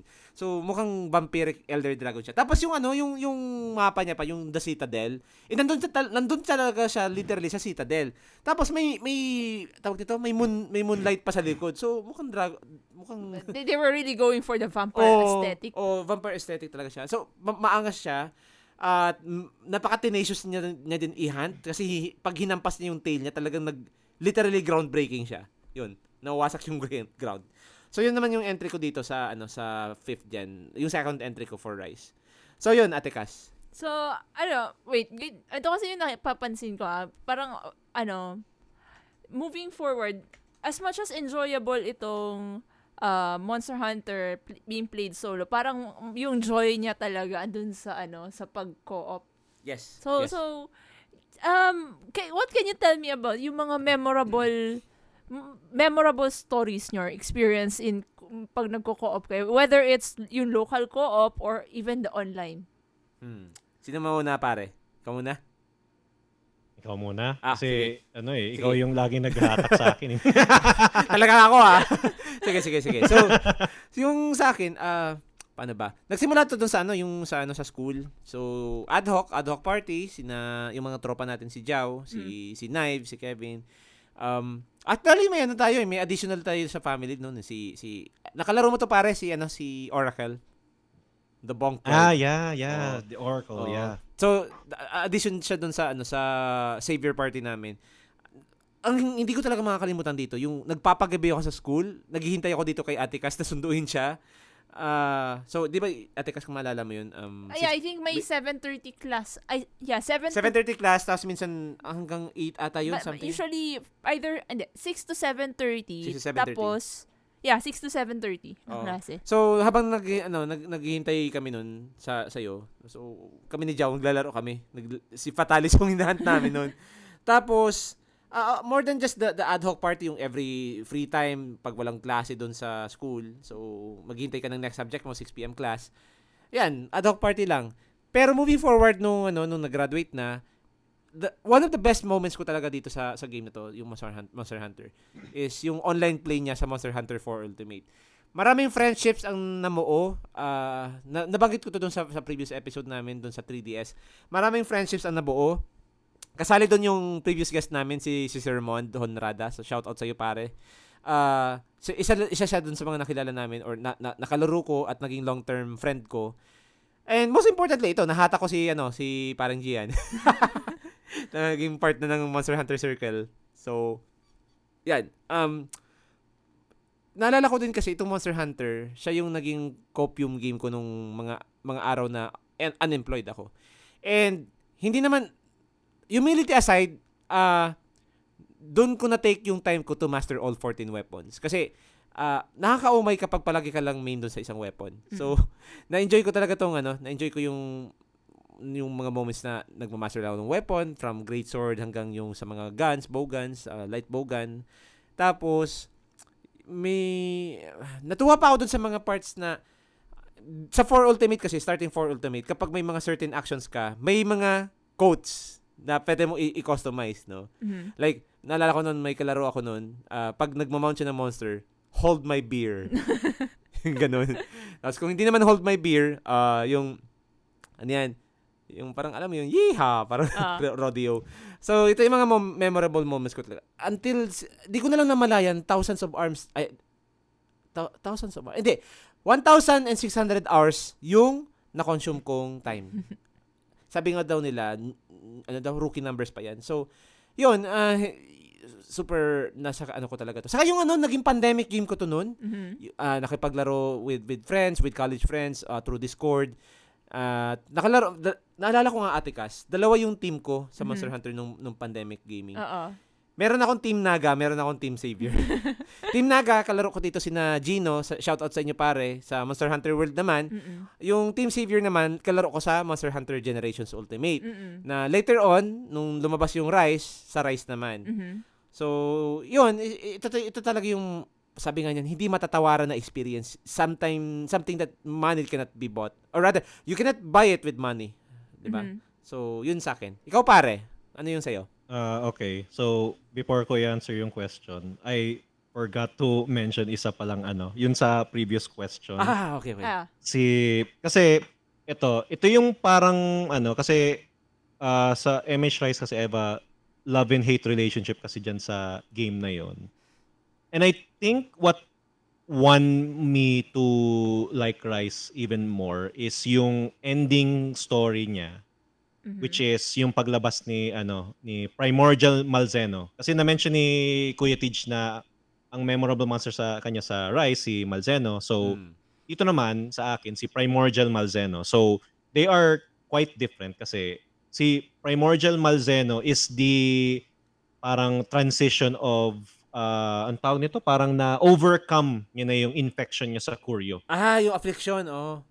Yeah, kasi originally pala si Malzeno was actually the White Knight nung ano nung kingdom ng Elgado. Ah, may law siya ganun. Okay. Oh. Yes, he is the protector. Nagkakagusmam sa kunong nala. Oh, nung shit. Ko, eh. Di ko yeah, he is the original protector ng Elgado. And since, dahil nga dun sa, well, you, yung hunter, mm-hmm. dahil sa dahil sa'yo, na-overcome niya yung Curio infection eh. Kasi while fighting him, yung last quest ng game is, you have to fight Primordial Malzeno. Meron pa rin mga Kurio nagtatry na i ano siya, i-control, overcome siya. Pero ni, yung habang nagpo-fight kayo, he's trying to resist. Kasi nga na ano pa rin siya ng ano ng mga Kurio, parang you know, brainwash pa siya in everything. And then you don't actually kill him. You don't actually slay Primordial Malzeno. Hmm. You actually just repel, repel him ah. because natulungan mo siyang ma-overcome yung Kurio. And then hindi na siya dun sa loob ng citadel nakatambay. Dun na siya sa taas. Oh, para siyang guardia talaga eh. Like, like watching over the old kingdom and shit. Mga ganun. Pero teka lang pare ah. Sorry to cut you off. So, pag yeah. sinabi mong old protector, so dati siyang tao? No. Ano siya? Siya yung original protector kasi yung lore, yung lore states that ano siya. Parang nasabi yun ni, kalimutan ko, yung laging yung malagi makakasama mo dun sa oh. ano sa Sunbreak na sinabi dun sa lore na siya yung talagang ano protector ng Kingdom of Elgato. Hmm. Kaya nga nagtataka yung kaya pala parang may something off nung sa mga other characters. Bakit bakit si Malzeno naging ganito? Ganyan parang wait. May ano ba si Malzeno? Like is he like kind of good or something? Parang alam mo yung napapaano ako napapa pa napapa-question ako bakit bakit parang may ano sila kay Malzeno parang ganito may malis so ayun yeah oh parang bakit parang there's something about Malzeno eh ganun eh I see so, so syempre mm. okay sige okay sige uh, may I'll, I'll, I'll cut it brief na lang so syempre mm. Malzeno may kinalaban na ganito meron palang Curio naging Mal, yun Malzeno na siya mm-mm. So Primordial is his ano his original form talaga ah. which is they call the White Knight ng ano the White Knight ng ano ng Elgato. So, siya yung ano siya yung so, unafflicted kumbaga. Yes, the unafflicted talaga. Oh. Uh, tama tama. So ano siya dragon talaga siya na meant to protect that kingdom. Yes, oo oh, oh, tama tama. Ang astig. Hindi ko na alam. Mm. Yeah. Oh my God. So I hope yung mga, yeah. na, yung mga I hope yung mga nakikinig dito, familiar na dito sa Lord. Medyo spoiler siya actually. Pero okay lang, okay lang, okay lang.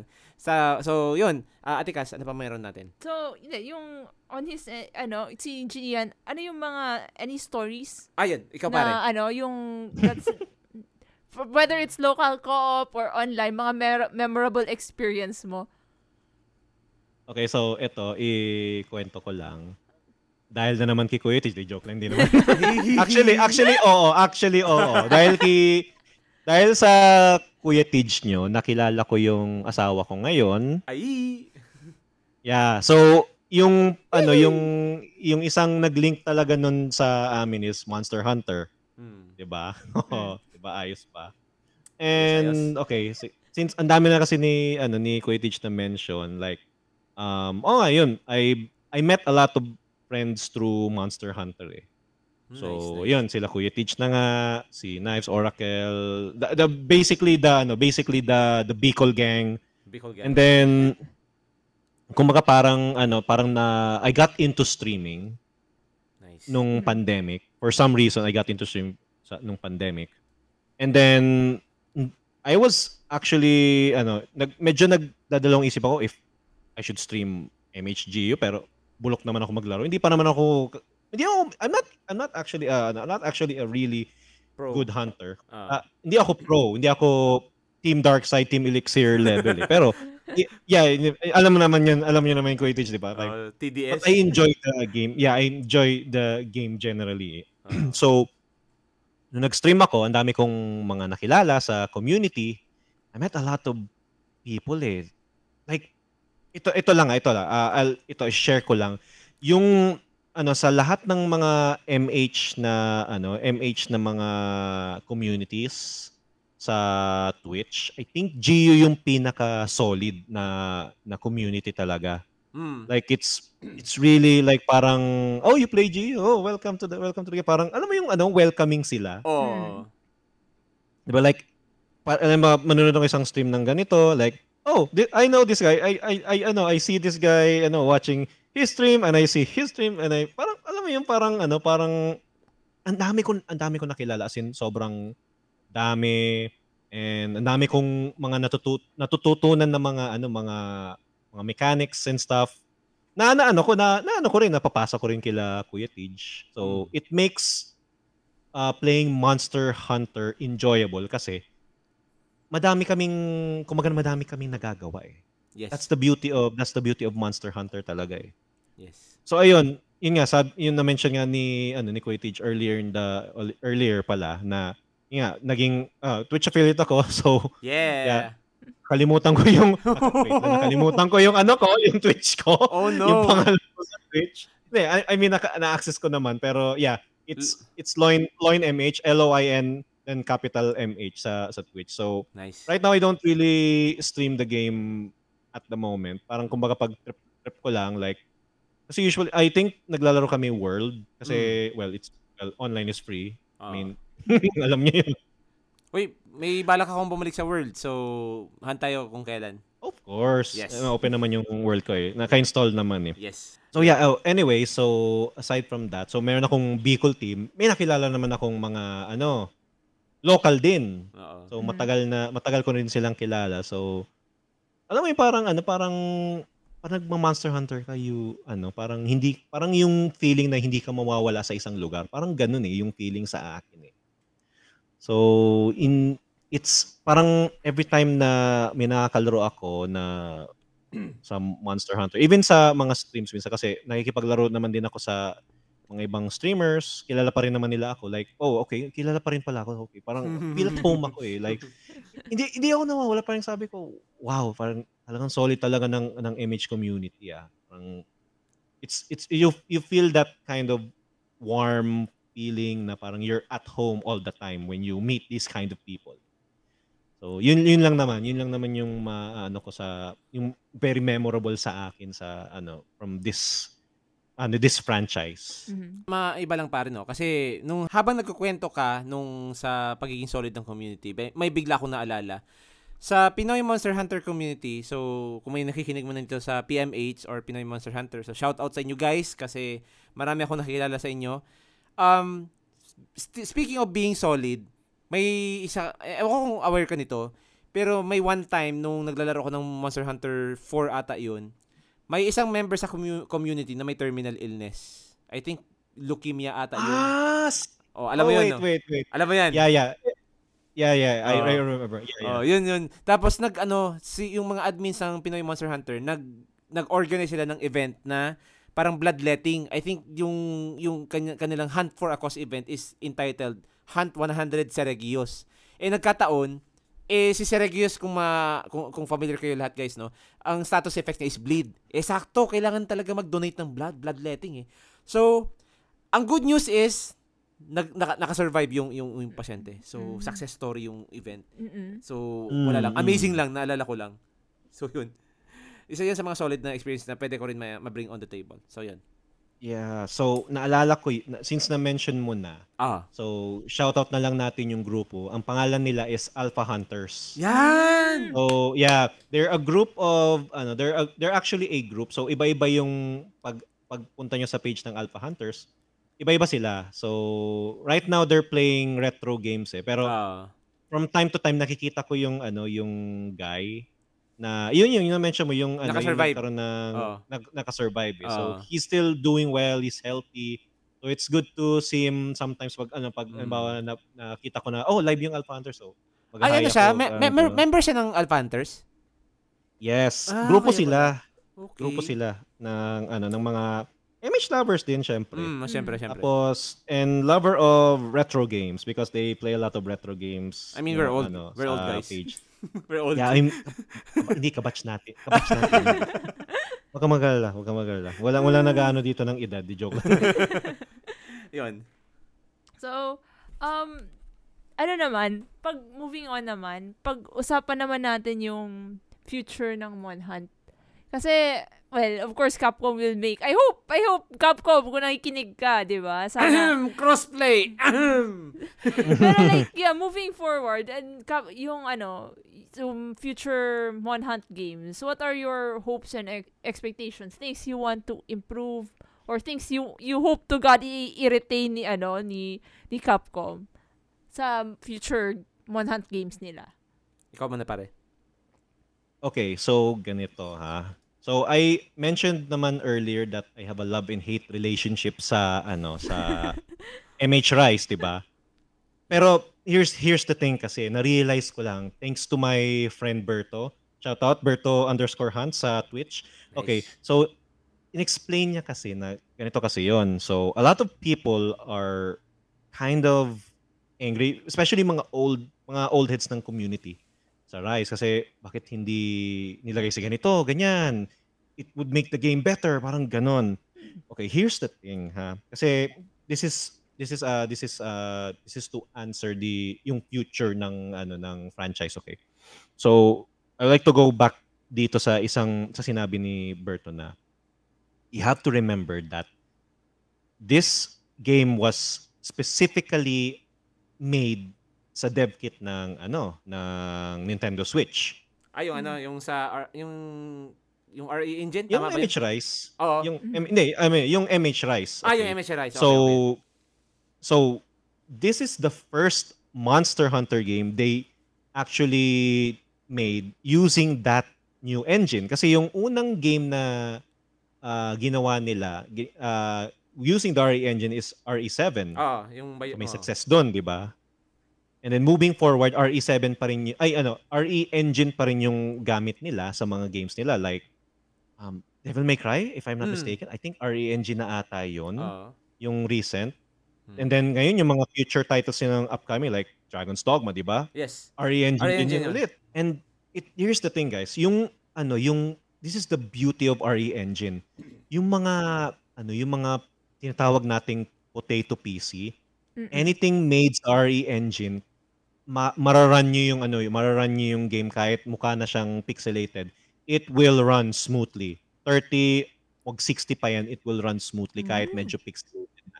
You can still see yung mga details. Sobrang sobrang ano, sobrang ganda as in. Nice. So, so okay. So, why did I mention this?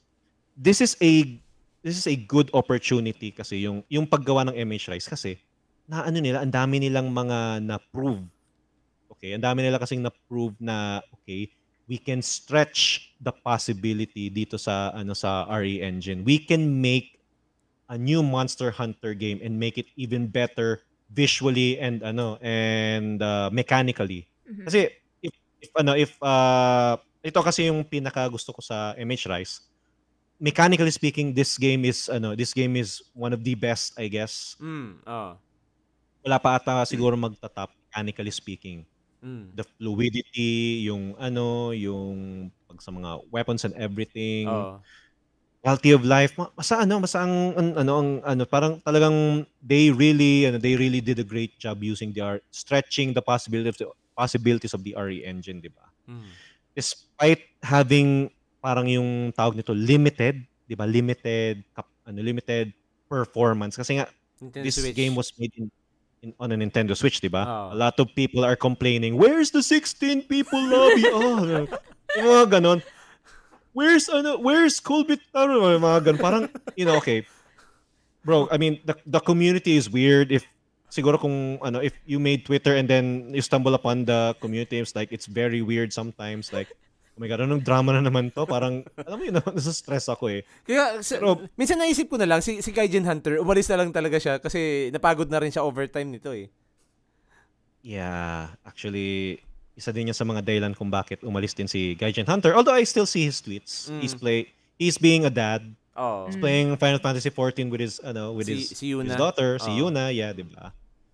So ako naman, that's that's actually a eye opener. Mm. And I'm very hopeful talaga sa future ng franchise kasi nga ano eh, kasi nga ang dami kasi nilang na ano, dami kasi nilang mga nakita na possibilities with uh, with their current engine eh.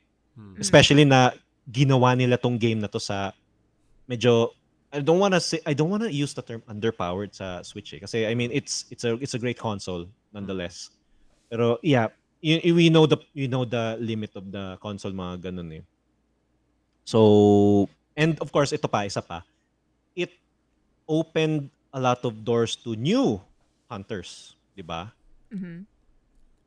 Kasi ano kasi they're trying to like you know parang mag ano mag garner pa uh the what do you call this the modern audience diba the mm-hmm. the new hunters as what we call it eh mm.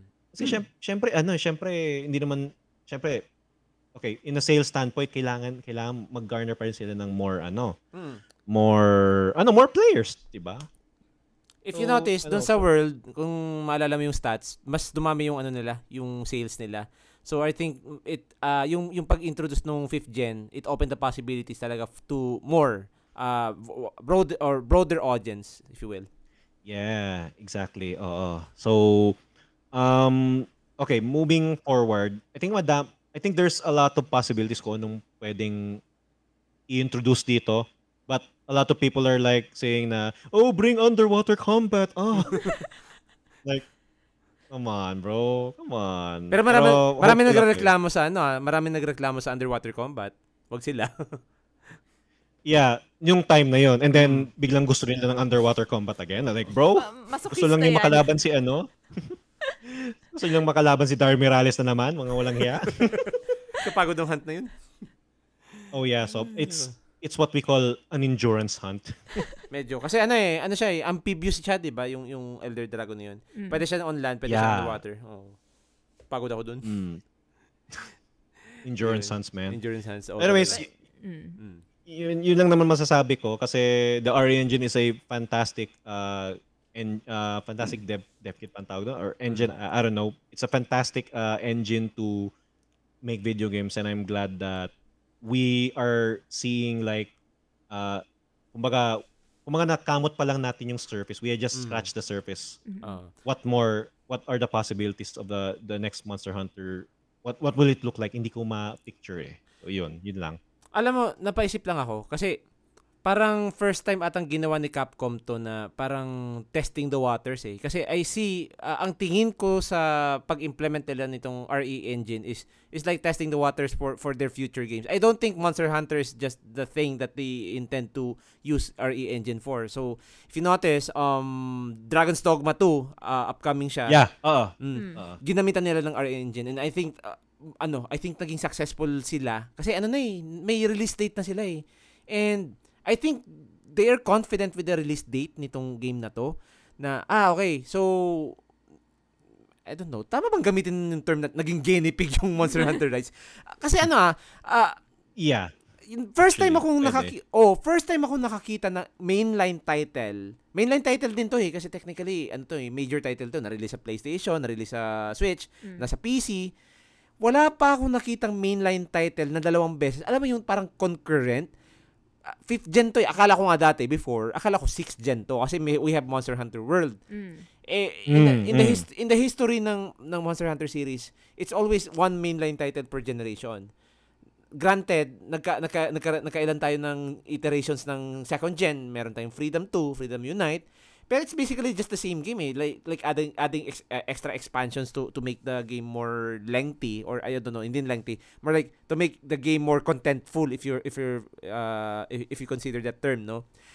Pero uh, yun, na, naisip ko lang talaga na ito, uh, first time, wala pa akong nalaman na ginawa nito ni Capcom na, okay, let's have another second fifth gen Monster Hunter mainline title. Kasi kung naalala mo, ano pare, offline art discussion, may mga parang debate tayo before na, hindi, ano to, sixth gen to, hindi, fifth gen yan. Pero nung tinignan talaga natin, when, we did a bit of research, fifth gen nga talaga naman to, no? So, hmm. Ang, yeah, like, weird, di ba? Weird, weird talaga. So, uh, naging parang experimental title, if you will. Hindi naman talaga intended for Monster Hunter. I think they just literally tested out R E engine capabilities to to to their future games. Feeling ko nga yung mga next nilang games like Devil May Cry six, kung magkaroon lang silang D M C six, or yun nga, Dragon's Dogma two, uh, sa tingin ko parang, di ba, propriety engine na to? I, I think they're, parang yung ginawa ni, ano, yung ginawa Atekas ni BioWare, uh, Frostbite engine yung sa kanila, right? Ano siya, technically, yung Frostbite engine is E A, E A kind of... Ah, E A ba yun? Hindi yung BioWare? It's an E A engine, oh, and okay. Ginagamit siya usually for shooter games, yung mga F P S. Mm. And ano, um, E A kind of forced it on BioWare. R P G. Oo, like sabi na, no, no, if you're going to be an E A game, you have to use Frostbite. Sucks. Kasi yun na nga pang ano talaga siya for more for shooters. On shooters, F P S. Hmm. Yung ginamit pa sa Mass Effect, ano yun? Ah, uh, Andromeda, Frostbite, Frostbite yeah. Ah, okay, okay. Anyway, tangent, tangent. Mm. Okay, so yun, yun yung nakita ko dito uh, na siguro talaga naging experimental. Pero ano, ako, I ain't mad. I'm not mad with what they did with Rise kasi to some extent, inalagaan pa rin nila. Pero siguro, medyo naging parehas yung stand natin dito pa rin. No? May love-hate relationship ako bigla. Sa Rise lang. Yes. Oh, mm-hmm. uh, yeah. for, one, for one thing, alam naman natin to na naging laughing stock to ng community na ha, sticker hunter, ul, ano, sticker hunter Rise. Diba? Naging yeah, stickers oh. Yung mga ano. Compared dun sa... Oh, pang-flex. Oh. Mm, yes, yes, go ahead. Yeah, okay, okay. Since na-mention mo yung Sticker Hunter Ultimate pala. Yeah, okay. Go ahead. Here's the thing pala. I, I clearly remember na this is one of the reasons kung bakit naging Sticker Hunter Ultimate sila. Uh. Kasi if you remember, Capcom had the great hack. Ah, that! Alin yan? Yung ano, diba? Reportedly na-hack yung ano nila, yung servers nila. Mm. So, yeah, doon so, nagkaroon ng mga leaks about uh, announcements, even yung mga monster, mga mga D L C updates for Rise, na-leaked mm. yun. So yeah, naalala ko yun. Mm.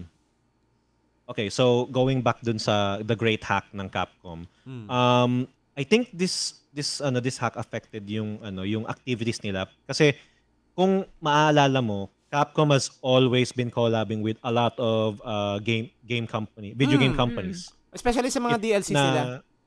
'Di ba? If you naalala mo yung mga D L Cs nila, ang dami eh, like biglang Nintendo may Super mm, Mario. Super Mario. May Zelda, 'di ba? Parang okay, ayos ayos ang ano, ayos ang mm. Capcom ah. Oh. Ang daming mga ka-collab ah. Then biglang na- na-spoil kasi tayo doon, then biglang ganito. So, again, thank you to Berto. Shout out to you again. Hmm. Um, na-mention niya din na this this kind of ano this this hack actually affected their collaboration with other companies.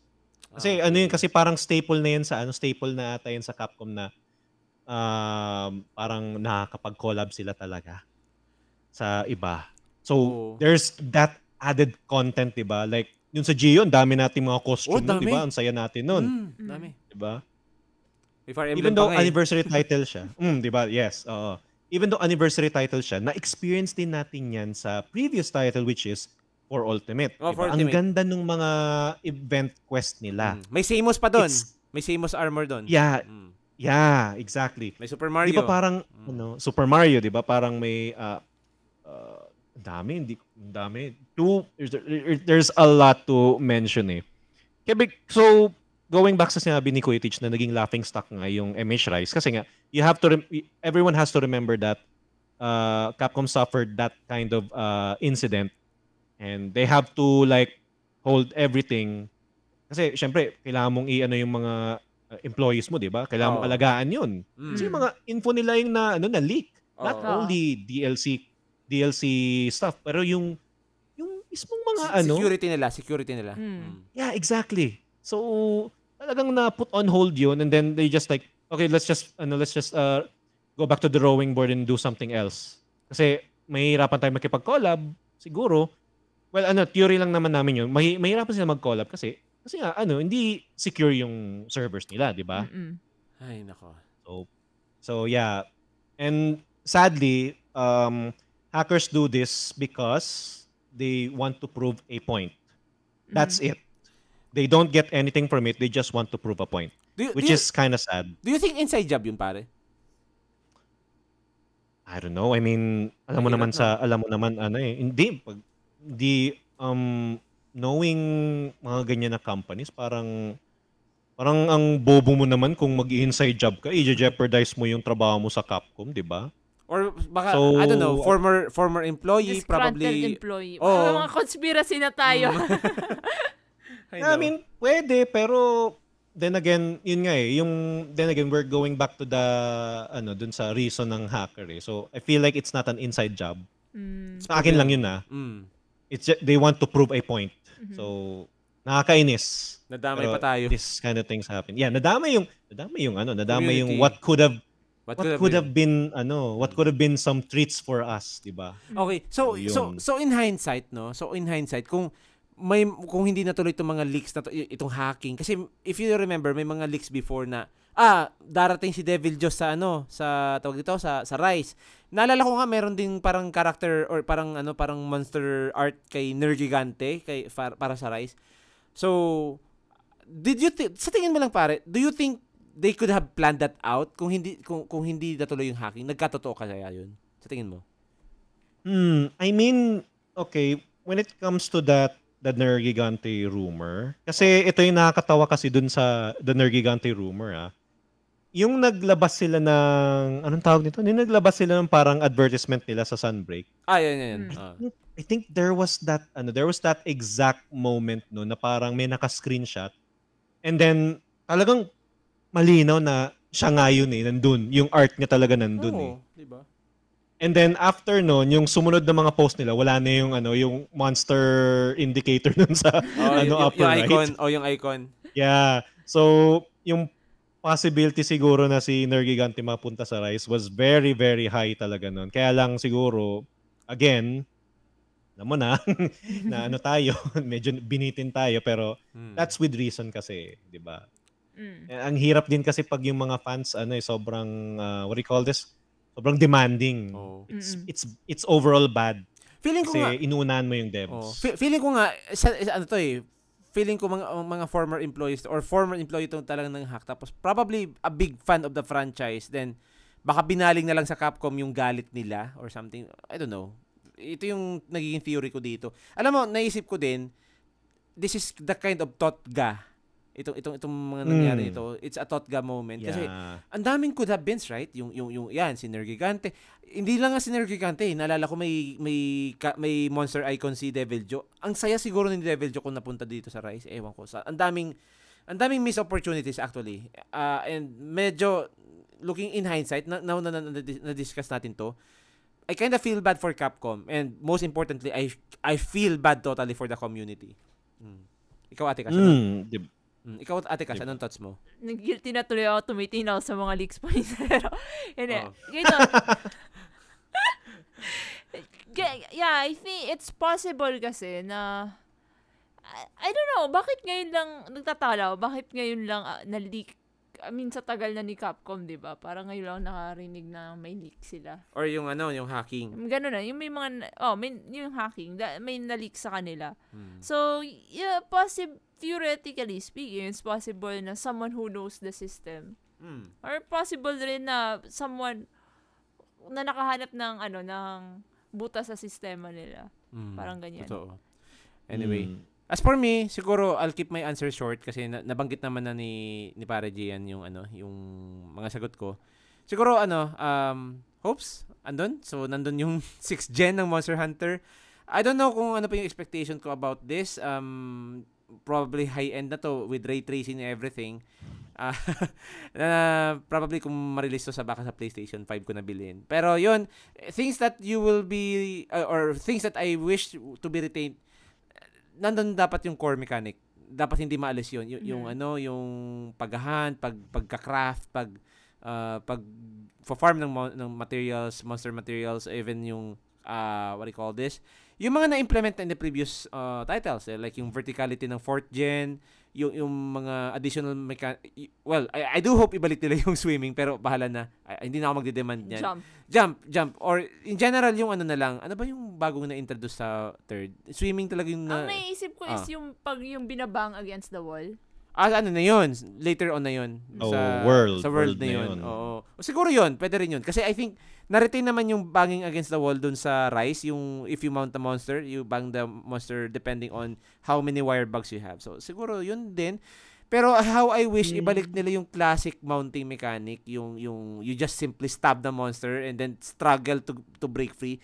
Kasi honestly, medyo...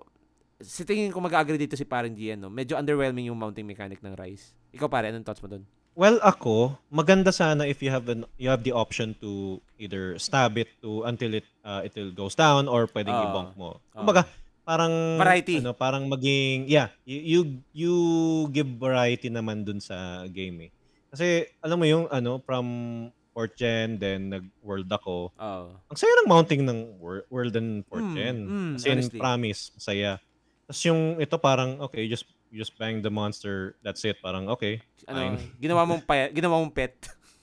Oh, ginawa mong pet, ginawa mong Pokemon. Ay nako. Ganun yung nangyari. Yun lang, yun lang. Underwhelming siya pa for me. So, yun. Um, ibalik na or yeah, tama yun. Y- yung yung variety of hand, of mounting. Hmm. I I wish yun yung i-implement. Saka ano, nami-miss ko yung mga siege hunts honestly. Pagdating dito oh, sa, yeah. diba, diba, sa world lang yung huli nating nakarelease, naka-feel ng ganung klaseng rush, adrenaline rush. Sa Rise, walang masyad. Wala, wala. Eh, hindi ko feel yung kay Narva. Nah, wala. wala. Hindi ko feel. Yung mga siege hunts kasi talaga yung isa sa mga nakapa-draw in sa akin sa Monster Hunter, starting with Lao Shan Long sa second gen, Jen Moran, saka Darren Moran sa, sa third, saka fourth. And then, of course, itong si sa, sa world, si Kulve Taroth, si Safi Jiva, sa Rise wala pa. So, I hope pagdating ng sixth gen, um, ibalik nila itong mechanic na to. Kasi, isa to sa mga epic moments ng game. No? Mm, uh, yeah. So, diba? So, nawala yun. Yun. Mm, wait, may mm. nakalimutan kayong ano, important mm. na improvement na sana, sana makinig si Capcom. Ay! Crossplay! Crossplay. Crossplay. Crossplay. Crossplay, yeah. Crossplay, yes. yeah. Crossplay, yeah. Ano sa tingin um, nyo? Ano, on the scale of one to ten, how likely na magko-crossplay si Capcom? No. De joke lang. Well, well actually ako, I think they should do it kasi ano, it opens a lot of uh, doors, 'di ba? Saka honestly, isipin, pampadagdag sa sales. Mm, mm. Kasi dalawang ano, dalawang titles na silang ganyan, 'di ba? World, Rise, so well actually I remember, nagkaroon ng survey si Capcom about it. They actually, they actually considered it, pero since lumabas na yung game, it's too late na to, ano, to implement the, the crossplay. Mm. So, ang sabi na lang nila, parang they'll try it siguro sa next, ano, pero no promises din, diba? So, no promises pa rin. I think, ano, um, kinoconsider din kasi ni Capcom yung resources nila when it comes to this. Kasi, malaking factor yung resources eh. And, mm. hindi, hindi rin biro yung, yung magde-develop ka pa for, for, of course, for other platforms. Pero, given na yun eh, kasi nagagawa na nila yung multi-platform eh.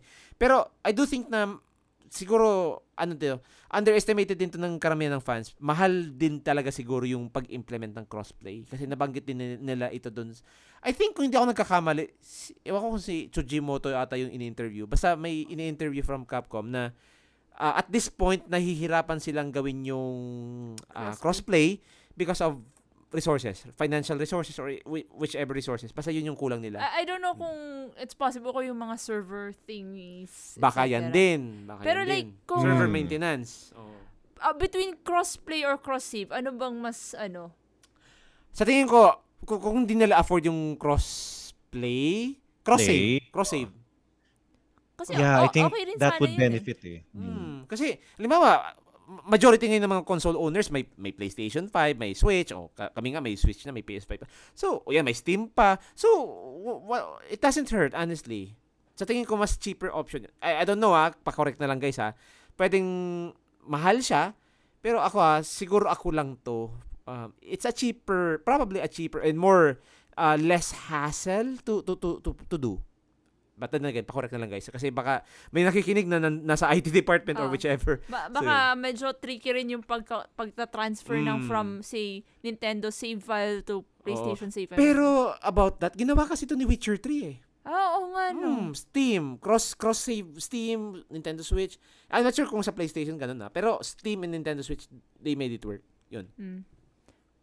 Parang parang medyo mm. blasphemy. Wait, a little bit of, parang kasing medyo iniisip ko lang, medyo blasphemy siya na yung Nintendo save file, ginawa mong PlayStation save file. Parang, parang no, ma-offend both ang Nintendo sa Sony. P C na lang, P C na lang. At least P C, yun sana. Mm, I guess.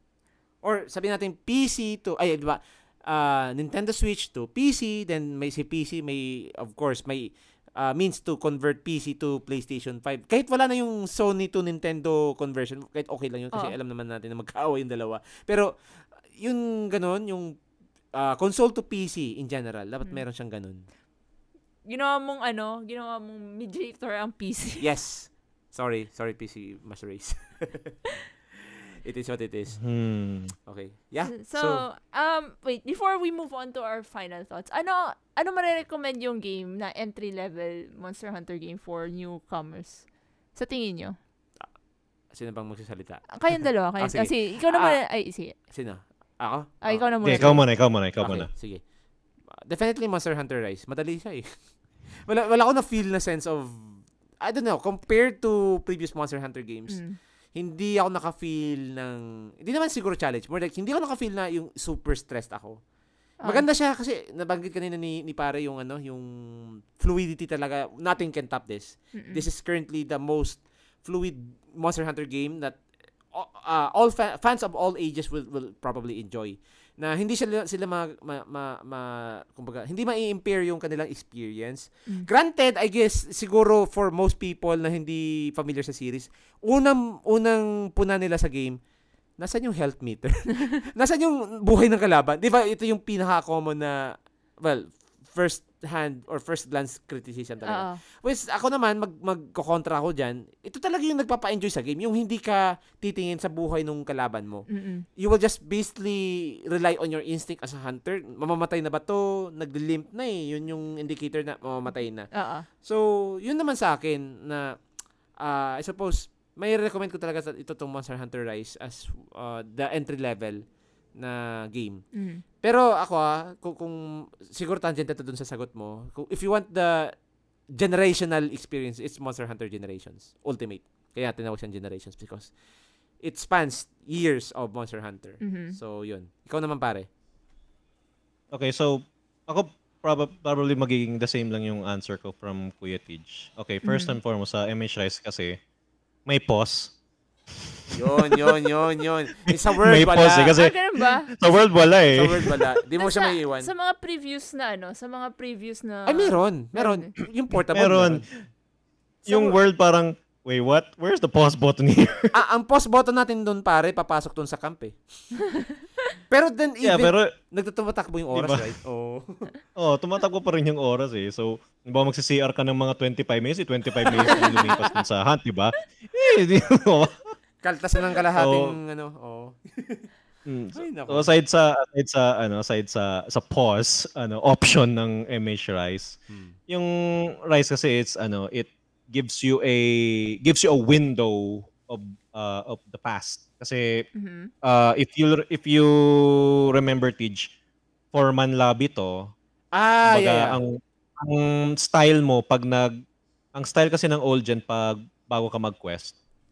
Uh, ganun pa rin, almost the same. Hmm. Sa world kasi parang sixteen may iniba sila ng konti. sixteen They they mm, they, I mean aside from ah. the sixteen man lobby, parang may binago sila ng slight dun sa ano eh sa sa world which didn't feel like uh this is is this a Monster Hunter? Parang nung una kong sampa sa world, is this is this still a Monster Hunter game? Parang parang ganun. Kasi yung sa Rise kasi parang I felt like parang it's it's an old gen with uh with uh with updated fusion. graphics eh. Oh, with fusion uh, of the fusion. new. Mm. And okay, so yun nga sab- kagaya ng sabi ni ng Kuitage nyo, a glimpse of the past din mm. is sa old gen kasi yung M H generation M H Generations Ultimate kasi is like bare bones old gen pa rin talaga. Mm. Old gen talaga. Despite the additional arts. Mm. Mm-hmm. Ganun pa rin yung mechanic niya, yung galaw mo pang old gen pa. Kung ano yung ginagawa mo sa first generation, second generation, ginagawa mo pa rin dito. Except there are arts kasi. So this is like it ano, this is like the ano ba? Yung gimmick. Can we call it re- the Renaissance? The Renaissance ano ba? The Renaissance of Monster Hunter, 'di ba? Parang transition kasi siya eh, from from old. Ito yung kalagitnaan eh, then magiging new gen, 'di ba? So, yun.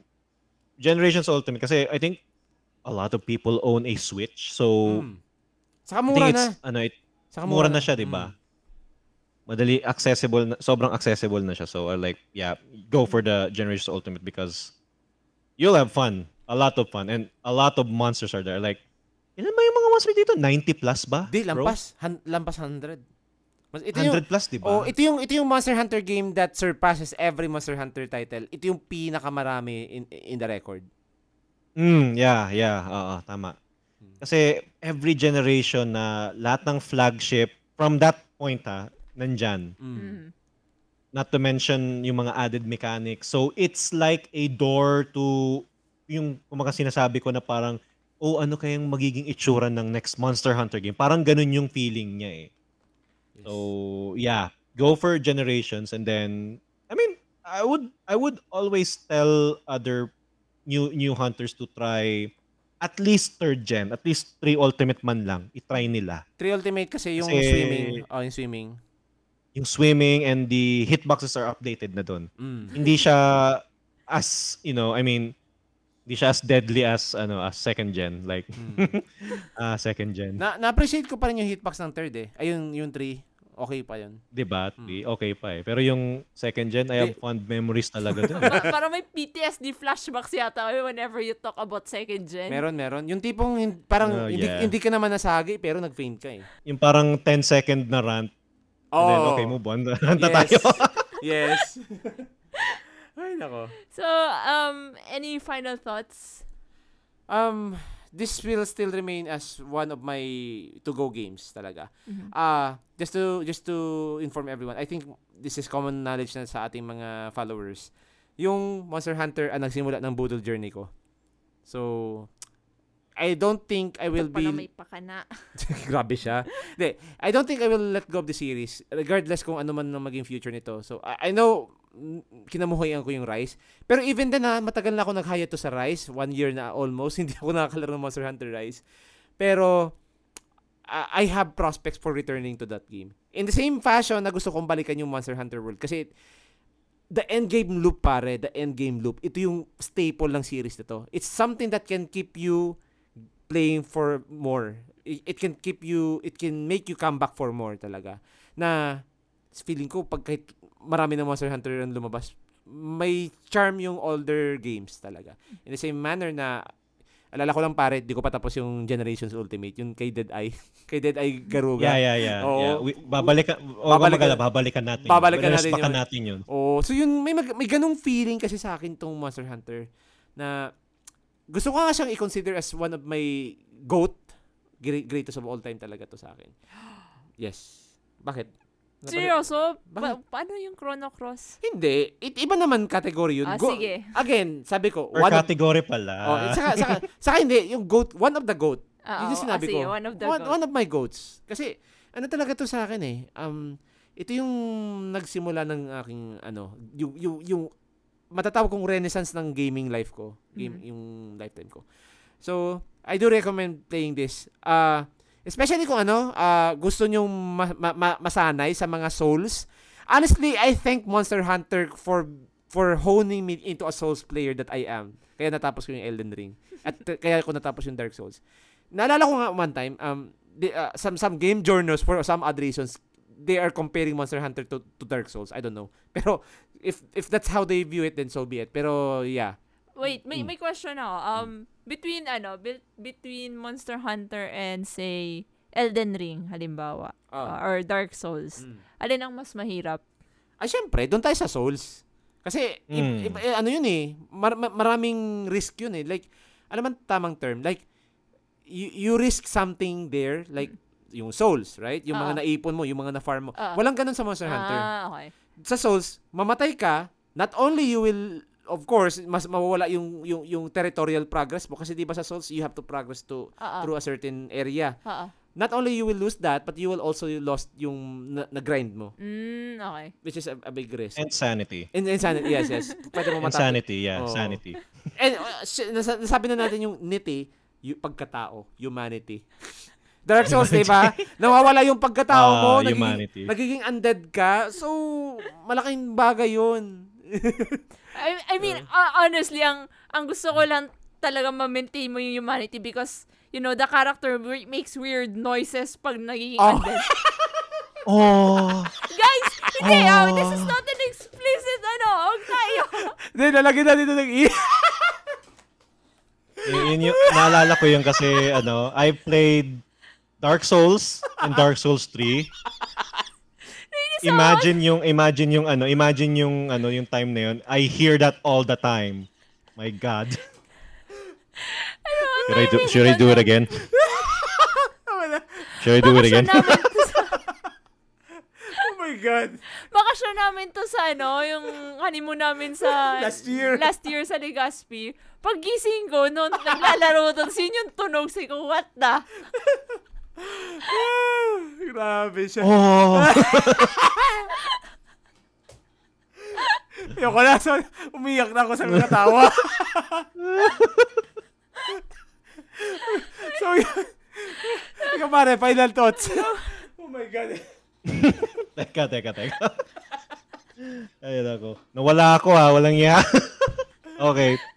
Okay, okay, okay. Sige, go, go, go. So, the final thoughts. Yeah. Actually, nung na-introduce mo to sa akin, ah. talagang, this is one of those franchise na parang binabalik-balikan ko. Like, I've played countless of video games already, pero parang, sa panisipan ko, diba, oh, mag- mag-Monster Hunter ko, like, yung babalik-balikan ko talaga siya. Especially, ano, especially ito ah, one tip sa, ano, one tip sa mga viewers na hindi pas nakakapag-try ng old gen, and we actually recommend ah, going yes. for M H Generations Ultimate, mm. you can be a cat in that game. Yes. Imagine being a cat. Imagine throwing boomerangs, bro. I guarantee you. And you have nine lives, bro. Imagine, a hunter has three lives and that cat has nine. Yes. Bro, you survive more. And you need... You, you, exp- you just need acorns and catnip. Yeah, you just need acorns, diba? And catnip. And cat, yeah, yeah, basically catnip, okay. I know. So, aside from that, yun nga eh, parang sabi nga ni, sabi nga Kuya Teach nyo, like, it's his, parang, ano, parang, ano ba ito, copium game ba yun? Anong tawag doon? I uh, forgot the, I forgot yung term. Sort of. Parang sabi natin, parang something that can, yung maganda kasi yung endgame loop niya eh. It's something that can keep comfort. you, ay, comfort game, that's it. Comfort, comfort game. Yan, yeah, that's, com- yeah, comfort game. Kasi, when you're, siguro kung ano ka, kung mga Souls, if you enjoy, like, that kind of difficulty, like, say, example, sa Souls, this you will be home with Monster Hunter. I swear, you will be home pag naglaro ka nito. Yan. And yun nga, isa pa, isa pa na, since yung, yung Kuya Teach yung mga one year nang di naglalaro, ako, there was a time na parang, probably four years ating di ako naglaro ng Monster Hunter. Hmm. Until sinabihan ako ni, ng Kuya Teach nyo, again, again, sinabihan na naman ako ng Kuya Teach nyo. Nintendo Switch pa rin. Naglaruin mo tong For You. Hindi. hindi Ay, For You yun? Ba, nagla- hindi. Nag, nagbili ako ng two D, nagbili ako ng dalawang two D S X L para sa aming, mag, ano, sa aming dalawa eh. Para ah, lang makalaro okay. kaming For You, di ba? Mm. Four years pala yung gap nun? Di ko alam. Four years? Kasi, di ba, oh. di ba, twenty fourteen Naglaro ah, yeah. ko hanggang I think twenty fifteen Kaso may trabaho na ako noon. So... Ayaw nga pala, twenty eighteen ulit tayo nagkita. And well, napabili ka ng two D S Oo nga pala, no? Yeah, yeah. Yes. Oo, oo, oo. So imagine nyo parang more or less three or four years ata yun na hindi mm. ako nag-Monster Hunter eh. Uh. Nang sinabihan mo ko nito, then di ko pala alam na may... May... Parang na-mention mo lang din noon pero hindi di ata siguro nakikinig. Alam mo naman ako eh. So ganun, parang ano, parang may switch ka na then may generations na like, oh, yun, may counter na, what the hell? Monster Hunter pa ba yun? Parang ganun eh, ayun. Uh, Ayun, syempre, napabili din ako ng Switch. Mm. Eh, thanks to you again. Oh, tapos nag ano ka, nag Monster Hunter World ka ulit. ah, nag World ako. Binili ko kahit wala pa akong P C nun eh. Potato. So yeah, yung ano, yung, yung, ano, yung Kuya Teach nyo talaga at Ate Kas talagang bagay sa kanila yung pangalan nila sa, ano, sa podcast eh. Budolkas. Diba? Oh. Dami nga eh. Tapos ngayon nung nag-P S Plus kami, parang nadagdagan ng entire P S Plus library yung backlog. Oo, oh, actually. Di, na, diba? na, na, na, na, ayan, nalula ako dun sa ano, sa collection. Ewan, ewan ko. Oh, so yun. So yun, I, I think we're all good na. Uy, Gian, ano, yeah, thanks good. Talaga for ano joining us dito sa episode. Sobrang nag-enjoy kami. one hundred percent pare. Yeah. Well, and then from and then whether it's ano about Mon Hunt or something else. Oh, maraming salamat pare. Gawin ko na ba ulit? Gawin ko na ba? Oh. Nako, dodoble natin yung E. E. Bakit bakit pag ano yeah. nung nung ikaw yung kina-invite namin, parang naparami yung mga e-moments. Ewan ko! Of course! Of course. Hindi, nat- natural yun sa akin. Eh, alam yun ni, alam yun ni, alam, alam yun ni Kuya Tij. Uh, yes, natural yes. yun sa akin. I, eh. can, I, I can attest to that. So, yun. Mm. So, pero, yes, I, actually, ito, mm. thank thank you. Actually, no, thank you for inviting me here. Kasi, una sa lahat, ay, ay, gusto ko talagang ilabas yung, ano, yung thoughts ko talaga nun sa M H Rise eh. Mm. And I think this is the, I think this is the best platform to, to, ano, to say it eh. Uh. Diba? Mm-hmm. So yeah, thank you for inviting me. I, I actually had fun, especially saying the Dark Souls one, ano. Oy! Na hindi ko ulitin na last na yun. Tama na yun. Uh, so, uh, ano, do you have any, anything to shout out or promote, Gian? Yun pare. Shout out. Well, mm, well, sh- sh- of course, ano, of course, i-shout out na na. Of course, uh, please, ano, please support, uh, support um, sila, Witty, Ate Kas, sa podcast nila. Please, backlog, backlog na naman, Budolcast. They, they always cover a variety of games. Hindi lang, ano, hindi, hindi lang mainstream, pero you discover a lot of ano a lot of hidden gems from them. So yun nga yung effort nila to put that out out there talaga, please lang. It's a it's a big help sa mga ano sa mga video game hunters eh. So syempre i-shoutout ko na rin yung ano yung Twitch page ko even though hindi naman ako masyadong active na. It's it's Loin M H sa Twitch. And of course, uh, gusto kong i-shoutout din yung ano yung friend ko si ano si Berto underscore Hans nasa Twitch din siya. Nice. And shout out uh, sa'yo, sir. Da, actually, yung dami si ano si Miss Desert Rain nag-M H din siya and she she's part of the fighting game community which mm. is yun ba i-shoutout ko din. She's hosting a ano Road to Rev Major. So nice, nice. Anyone who wins that has a free ticket to Rev Major which is happening sa September. I think ah, ko nice. Kailan pa I think this weekend ata yung tournament niya. Rev- so, one Tekken ata and one uh, Guilty Gear. Ah, sorry to catch up. Sure if... so, sorry to catch up pare ah. Um, itong Rev Major ba to? Parang local Evo to? Yeah. Mm, yeah. Kaya daw sabi ng familiar na eh. Oo. And and ang and here's the thing, yung Rev Major kasi ano yan, since kahit local siya may mga dumadayo. Nice. Mm. Dumadayo. Okay. Shout out so, sa inyo. Yeah. Shout out. Nice, nice, nice. So, yun. Anyways, yeah. Ah. Oh, okay na? It, okay na, okay na. Yeah, I'm, I'm good. So, ako naman, guys, you can find me in my Facebook page, that's Casual Gamer versus the World, where I post Genshin videos, gaming news, gaming memes, and sometimes old videos from old video games na na-record ko, and then screenshots ng mga currently kong nilalaro. Oh, yeah. Sa, yes, yeah, fifteen. Sa, sa fifteen. magkakaroon ng bagong special program. At least, bet- between that time, mm. I think it's fifteen, sixteen, ganyan, usually. Magkakaroon ng special program and, you know, gagawa kami ni Hari na naman ulit ng another Huhu Times episode. Yes. So, pag-uusapan namin yung upcoming, ano, special program.